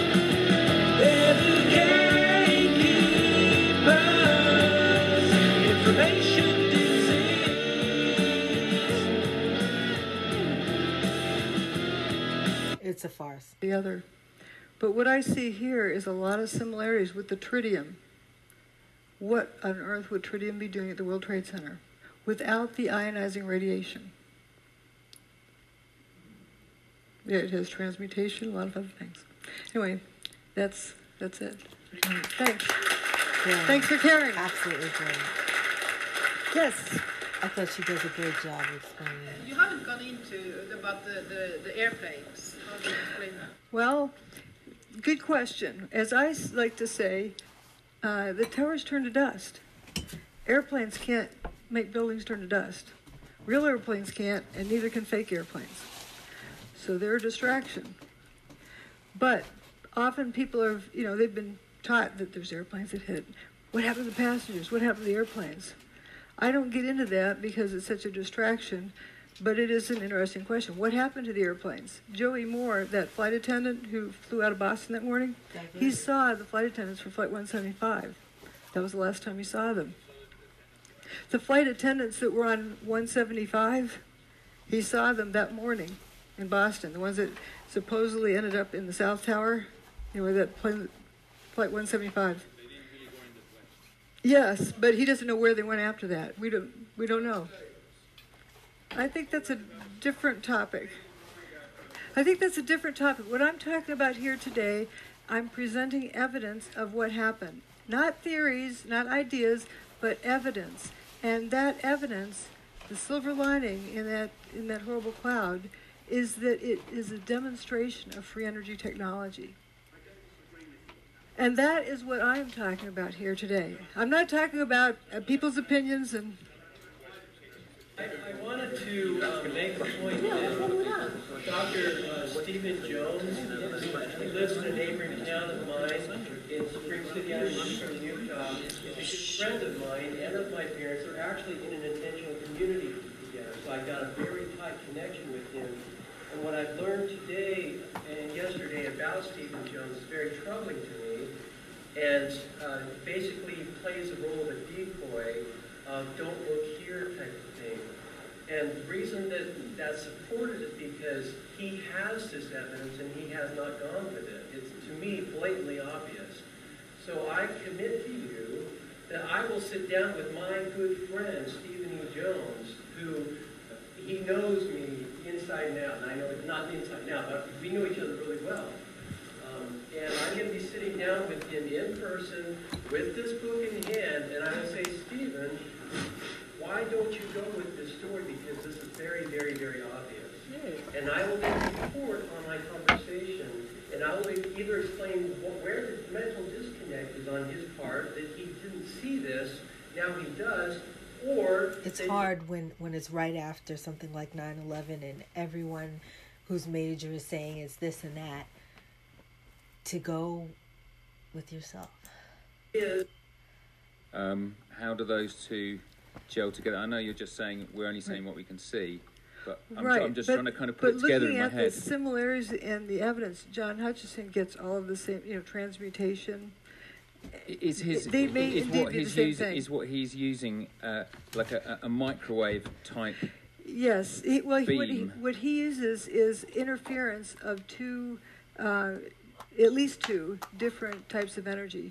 He creates a static field using um, a Van de Graaff generator. He used to use Tesla coil, but he now uses a Van de Graaff generator, and creates a static field. And within the static field, interferes radio frequency signals like microwave. And within that zone, or someplace within that zone, these effects occur. And would you say that the cold fusion uh, type effects, the the effects of tritium, was was as a result of that uh, exotic energy? It's It- not that it's not that it's like a. I I mean, when I think It's of an cold fusion, I think electrolytic of a process, of but a, of a it- solution. You But know. it seems like there's an awful lot of things in common with it. yeah, fascinating, fascinating. Like, let's go study it. Not tonight. Also, there was a report which gave me a legal avenue to go after the uh, contractors on the NIST report. I, I covered it also in the earlier talk. There's a whole lot of similarities with it. It was turning to dust throughout the day internally. And you saw an enormous amount of material pouring out of the building, one face and one face only for most of the day. And when it went away, it didn't make a seismic signal that traveled through the earth. It only left a surface wave. It did not slam to the earth. And it, the, the surface wave that it left was almost a non existent event. Right. It, all this material going out. Yeah, the facade was about all that was left, and it was almost silent. And you can see it if you look at some of the images of it as it's coming down. A lot of people say it looks like a controlled demolition, but I have photos of it like one second apart where you see it suddenly all the floors are frothing up. You know, this Why would you say they took so many, so many hours after instead of doing it at the same time than the other? you have to ask them. Yes, Judy. This is a question about John Hutchison. Uh, you mentioned that it was electrostatic field. He built up a, le- A static large, field. a large static field, and then he had uh, more than one microwave. So there was some, some type One or of more, interference phenomena. So here's the question: Is uh, the interference points? Was was it where the field was bucking, and thus we're kind of on an antinode? Or, There or- really isn't so much of a of a node. It's like what one energy field does to another one. Maybe a, a way of explaining it is, you know, it's a couple of ways you can get inside of a house. You, you can bulldoze down the front, uh, the front wall, or you can use a key.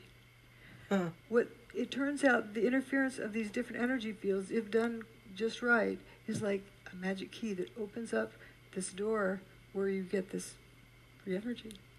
Wow. So John Hutchison brought down the World Trade Center. No, no, no, no. When I was giving a talk in, I was giving a talk in um, in in Portland. No, no. It, it's a, it, here's here's what's wrong with it. John and I were giving a talk in, in Portland, Oregon. Somebody asked that question. Well, he, he sometimes can't get it right. He, he sometimes gets it here, gets there. Can't really control it well. And I said, John didn't do 9/11. Thank you. We have time for one more. Hello, Judy. I'm an engineer myself, and if you look at the, the events of 9/11, it's it's a perfect uh, theater. But um, looking from the the, the, the culprits, um, you would expect that they have tried it before. And if you look at the um, anomalies in the Earth magnetic field, um, are you interested or have you been looking for the period before 9 11? If there were any other anomalies in the Earth magnetic field that There- you expect? There are various things, and it's a big, you know, complex event. Um, I was also looking at the correlation between uh, solar storms and hurricanes. It turns out if there's a solar storm that, that hits the Earth, about the time you have this low pressure system out in the middle Atlantic, very good chance it's going to turn into a hurricane.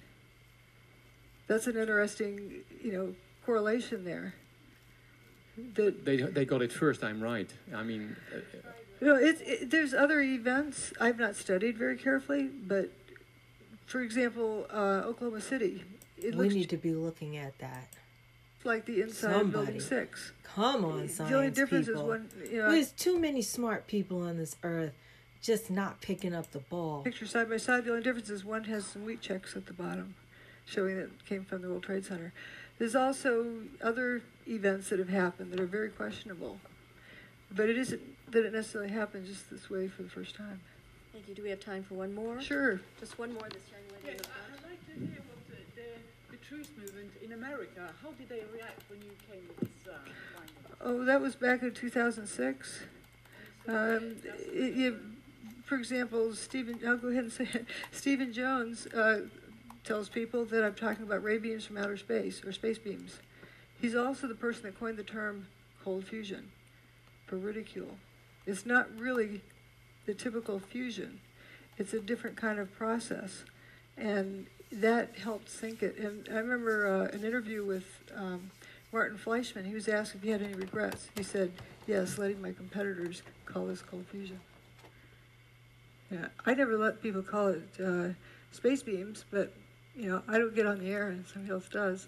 But there's, there's um, most of the people in the truth movement have genuine interest. They're sincere people. But there's collection agencies, I call them. They collect people, render them useless, keep them out of trouble. And anytime we get pulled into a group, or like what somebody recently told me, if you find yourself on a garden path, leave the garden.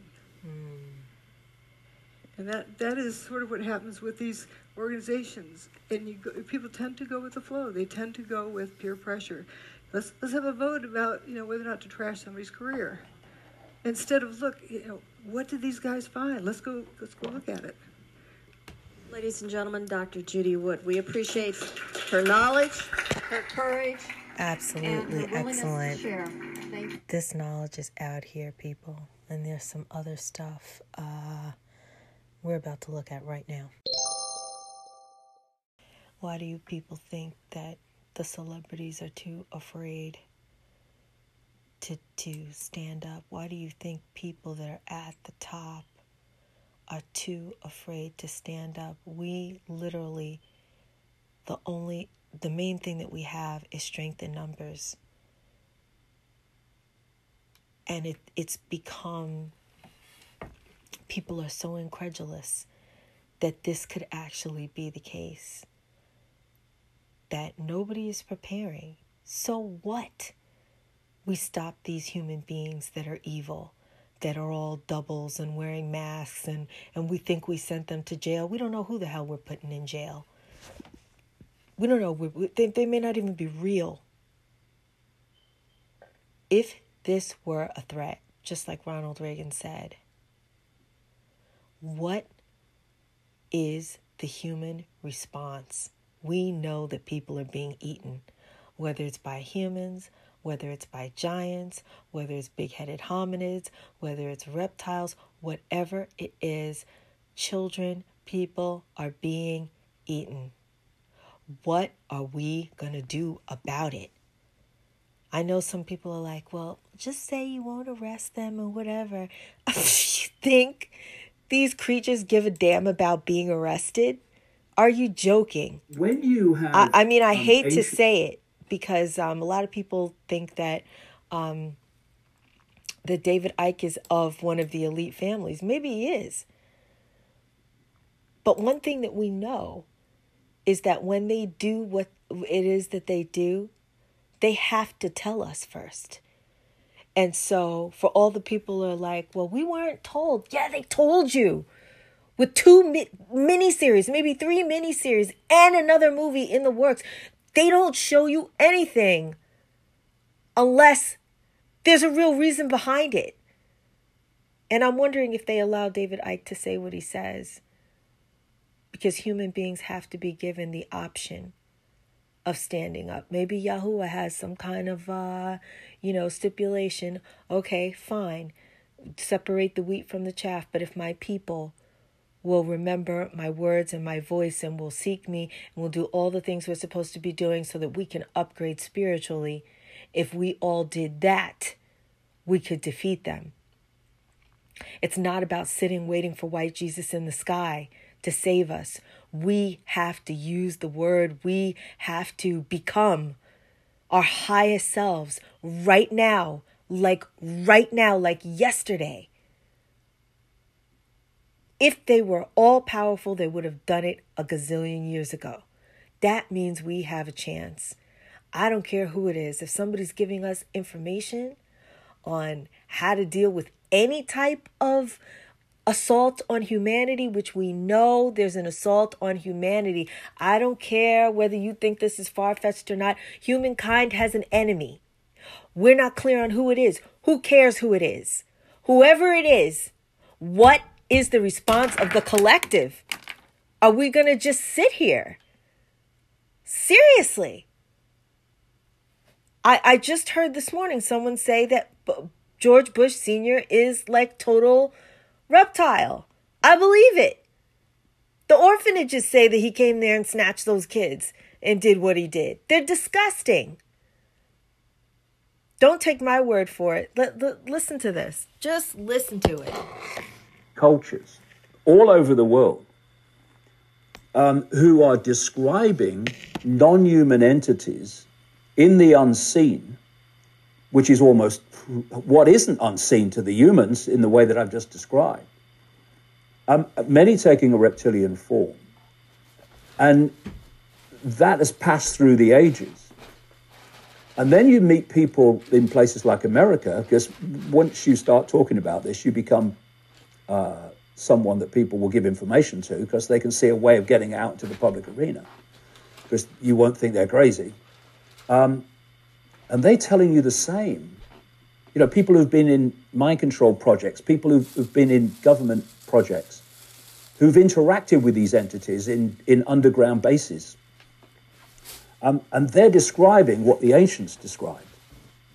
When you've got this, this man who's unfortunately just died in his 90s, um, William Tompkins, writing a book in um, 2015 um, describing how he was seconded in 1942 into a top secret um, uh, naval intelligence operation in America based at the uh, naval base at San Diego, um, where uh, he, his, his role, or the role of that organization, was to interact with non human entities.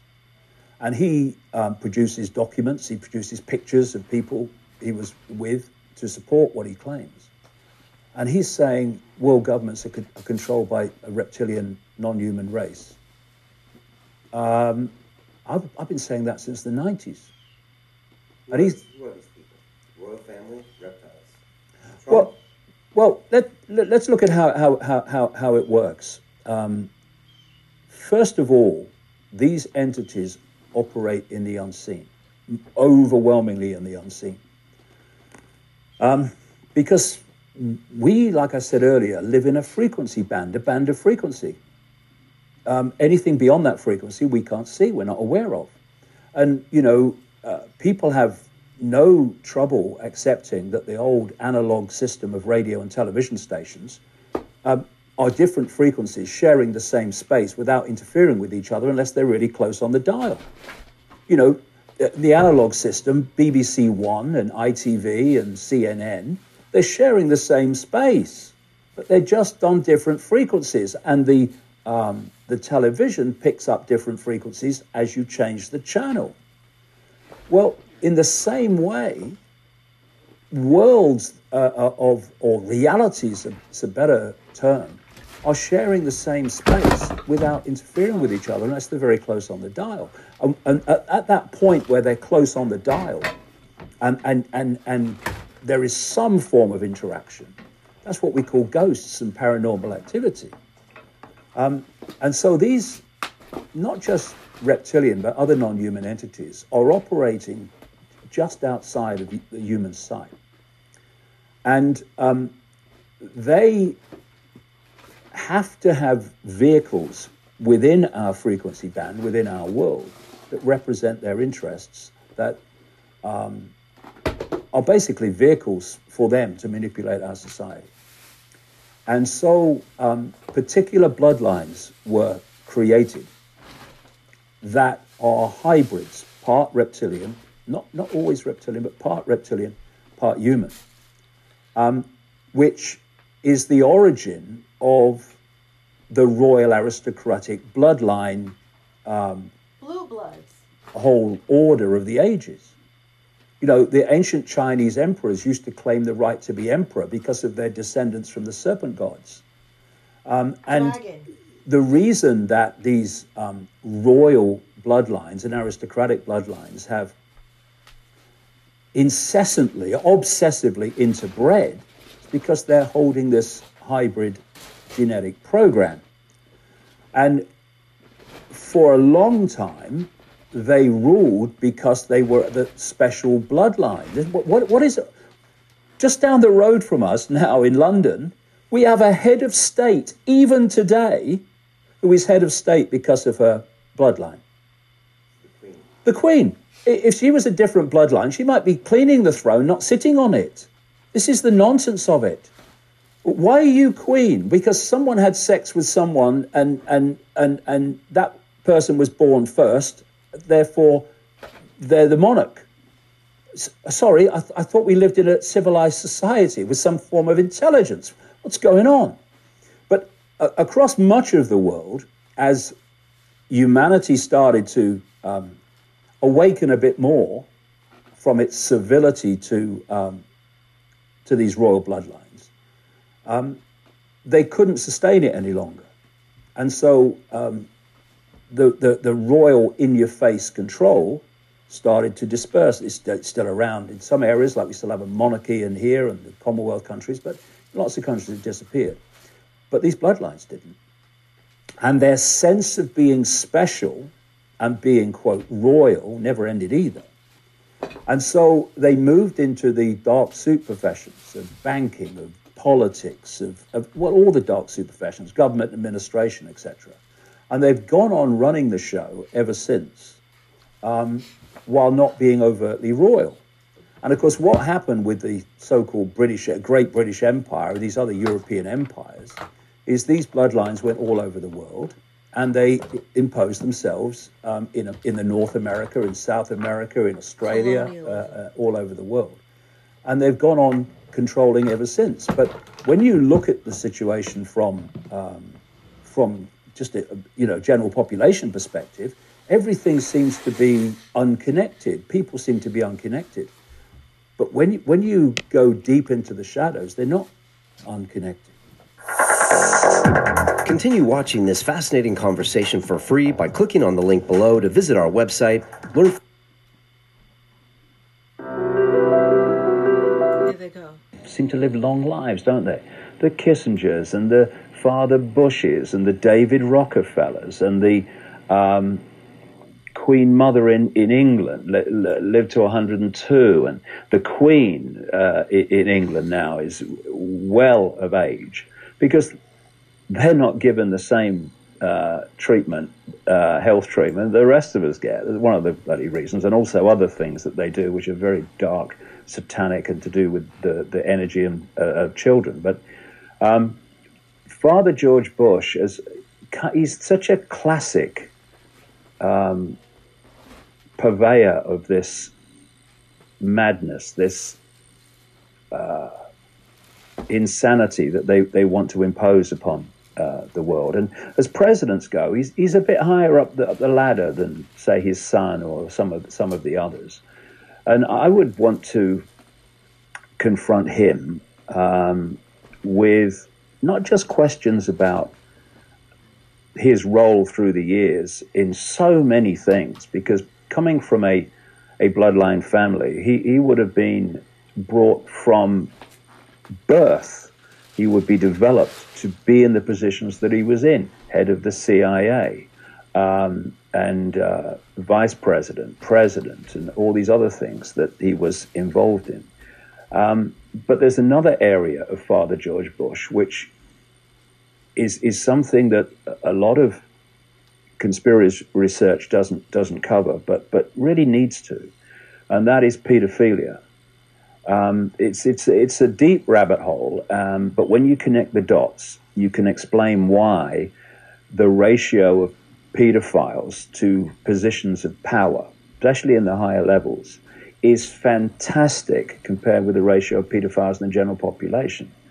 Um, but this man, uh, Father George Bush, has not just been responsible for the most unspeakable, grotesque, unimaginable sexual abuse and uh, torture of children using various electromagnetic technologies and of, of, of and um, such that cause enormous pain for the kids who are tortured. Um, this this this guy's been responsible for the deaths of goodness knows how many children, um, and I've met some of the adults that he abused as children and survived, and they are absolutely scrambled mentally, emotionally, and physically because of the horrors that this man put them through. Now, there's a number of reasons, uh, Luke, why we need to look at this and expose this. First of all, to stop the kids having that done to them, but also to let people see into the minds and the mentality of those that are behind this um, global conspiracy. Because it became clear to me, I talk at length about this and, and go deeply into the it when I speak and in my books, but just keep it on, on, on, on, on the level of outcome rather than all the dots that show why, why it's like this. But there is something about their genetics which has deleted empathy. It's deleted the ability to feel the consequences for others of your actions. And if you think about it, um, empathy is the fail safe mechanism of human behavior. Because if I have empathy, feelings for how you will feel from my actions, then there is a, an immediate limit on my actions. I'm not going to do something to you because I, I, I have empathy with, with how it will make you feel. Delete that, there, is, there are no limits. So I've said to people for nearly 20 years don't look at these people and judge what they would do on the basis of what you would do, because it's not the same thing. You know, orchestrating um, attacks on 9 11, which killed 3,000 people, uh, around 3,000 people. To us, well, we wouldn't think about it, but even if we did think about it, the empathy with not only the, the, those those that died and those that suffered horrors in the horrors in those buildings as they collapsed, but all the families. We we could never do that delete empathy and 3,000 people dead on 9 11.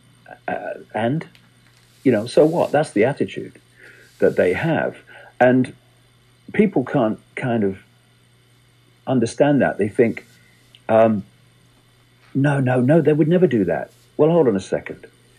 If you will take a little, a little child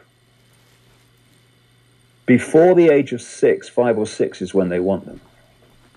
You will put them into mind control projects that involve grotesque trauma, emotionally, mental, and physically trauma. And you will sexually abuse them. You will um, use cattle prongs to um, as a, a, a, punishment and a, as a way of um, getting them into a state of total submission to your will, you will torture them, you will make them watch animals and children being sacrificed as a, as a form of incredible trauma, you'll find out their greatest fear and you'll make them experience it over and over again to break them mentally and emotionally. And you will do that over and over and over again. That's Father George Bush, and he's just one of them. You would pepper bomb Baghdad and have no emotional consequences. You would do 9 11, have no emotional consequences. You would put a virus out there to kill large numbers of people, no emotional consequences. You would put stuff in vaccines designed to um, uh, affect people mentally, emotionally, and physically. You would have a eugenics operation. You would um, plan and scheme to dramatically reduce the population, and you would have no empathy with the consequences of your actions that others would feel. That's the mentality, Luke, that we're dealing with and and because they're not like the general human population. They don't see the world and they don't see life in the same way. And that's the force we're dealing with. And we need to get streetwise to that. And then we'll have a chance of dealing with it. Because why we say, they'd never do that. No, you'd never do that. They do it every day.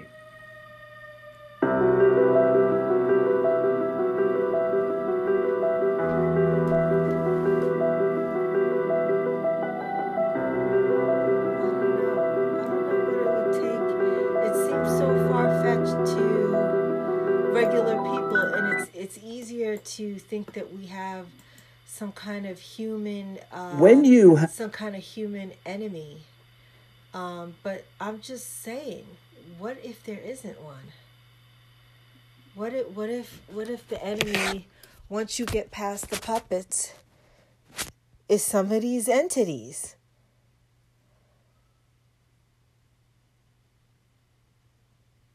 What are we thinking about how we could face them? You know, human beings can't deal with this. Most human beings would be too fearful. But somebody's got to have the big boy pants on. Somebody's got to be awake. Somebody's got to have the balls to protect people. And I don't think any heads of state right now could get on TV and talk about this and feel that they could do it responsibly and, and people not freak out. So I know people are all up in my business. So you want to watch me? I am wide awake. You're going to watch me. You're going to you're going to you're going to realize the things that I see. You're going to see it. And maybe you might wake the hell up. Whoever it was was just showing me this video again of Daft Punk one more time. That means you guys should look at it one more time. Watch the video. This is supposed to be us. We're trying to liberate ourselves. But I think we are unable to admit to ourselves who the enemy is. I think that some human beings have been taken over. I'm not kidding you. They have been taken over. And until we can deal with that, even though it seems outside of what we know and what we think, we can't possibly uh, form any kind of defense against them. This reptilian thing seems to be real. I'm not kidding you guys. I don't know if it's reptilian. I don't know if it's the big headed hominids. I don't know what. It's not just the human beings that are corrupt that have done what they've done and that are blackmailed. It's bigger than them. These elite families have kept the earth locked on lockdown as servants to them. That's one thing, and they're bad, and we could deal with them. But that doesn't mean that our job is over, excuse me. That does not mean that we have won the war. Guys, We've got to stop this this uh, other race of beings that are on this planet that are using human beings against us. The human beings are not our our uh, greatest enemy.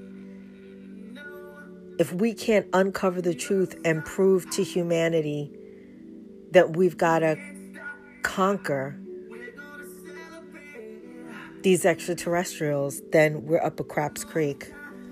I think that it all boils down to V. There's a reason why this is the third time that they're making the movie. Watch the original series. V, the original series. It's a true story, people. We're dealing with reptile, bipedal reptiles, and they can take human form, they can shapeshift and they want this planet back. They think it's their planet. We are smart. We are smart. We can we can I think we can overcome it. If they were that powerful and strong, it would have happened a long time ago. Think about it that way. We got to do one thing at a time. Let's get rid of the corrupt humans and let's start the red pilling process about these so called aliens.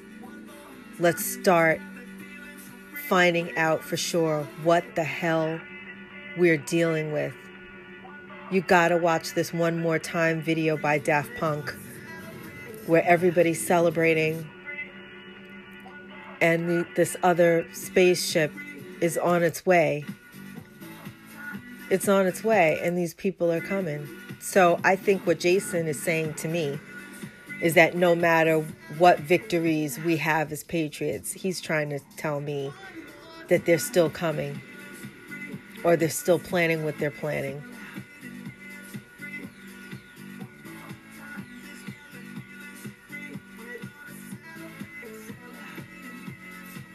I think human beings might surprise people. We got to reach for our spiritual powers, people. We got to actualize. We got to do the spiritual upgrade before the transhuman things happen. That's the only way to beat them. That's the only way to beat the clock. Because then we won't be dependent on their technology. What's within us, the light that is within us, will destroy them. Kaila Powerz Radio.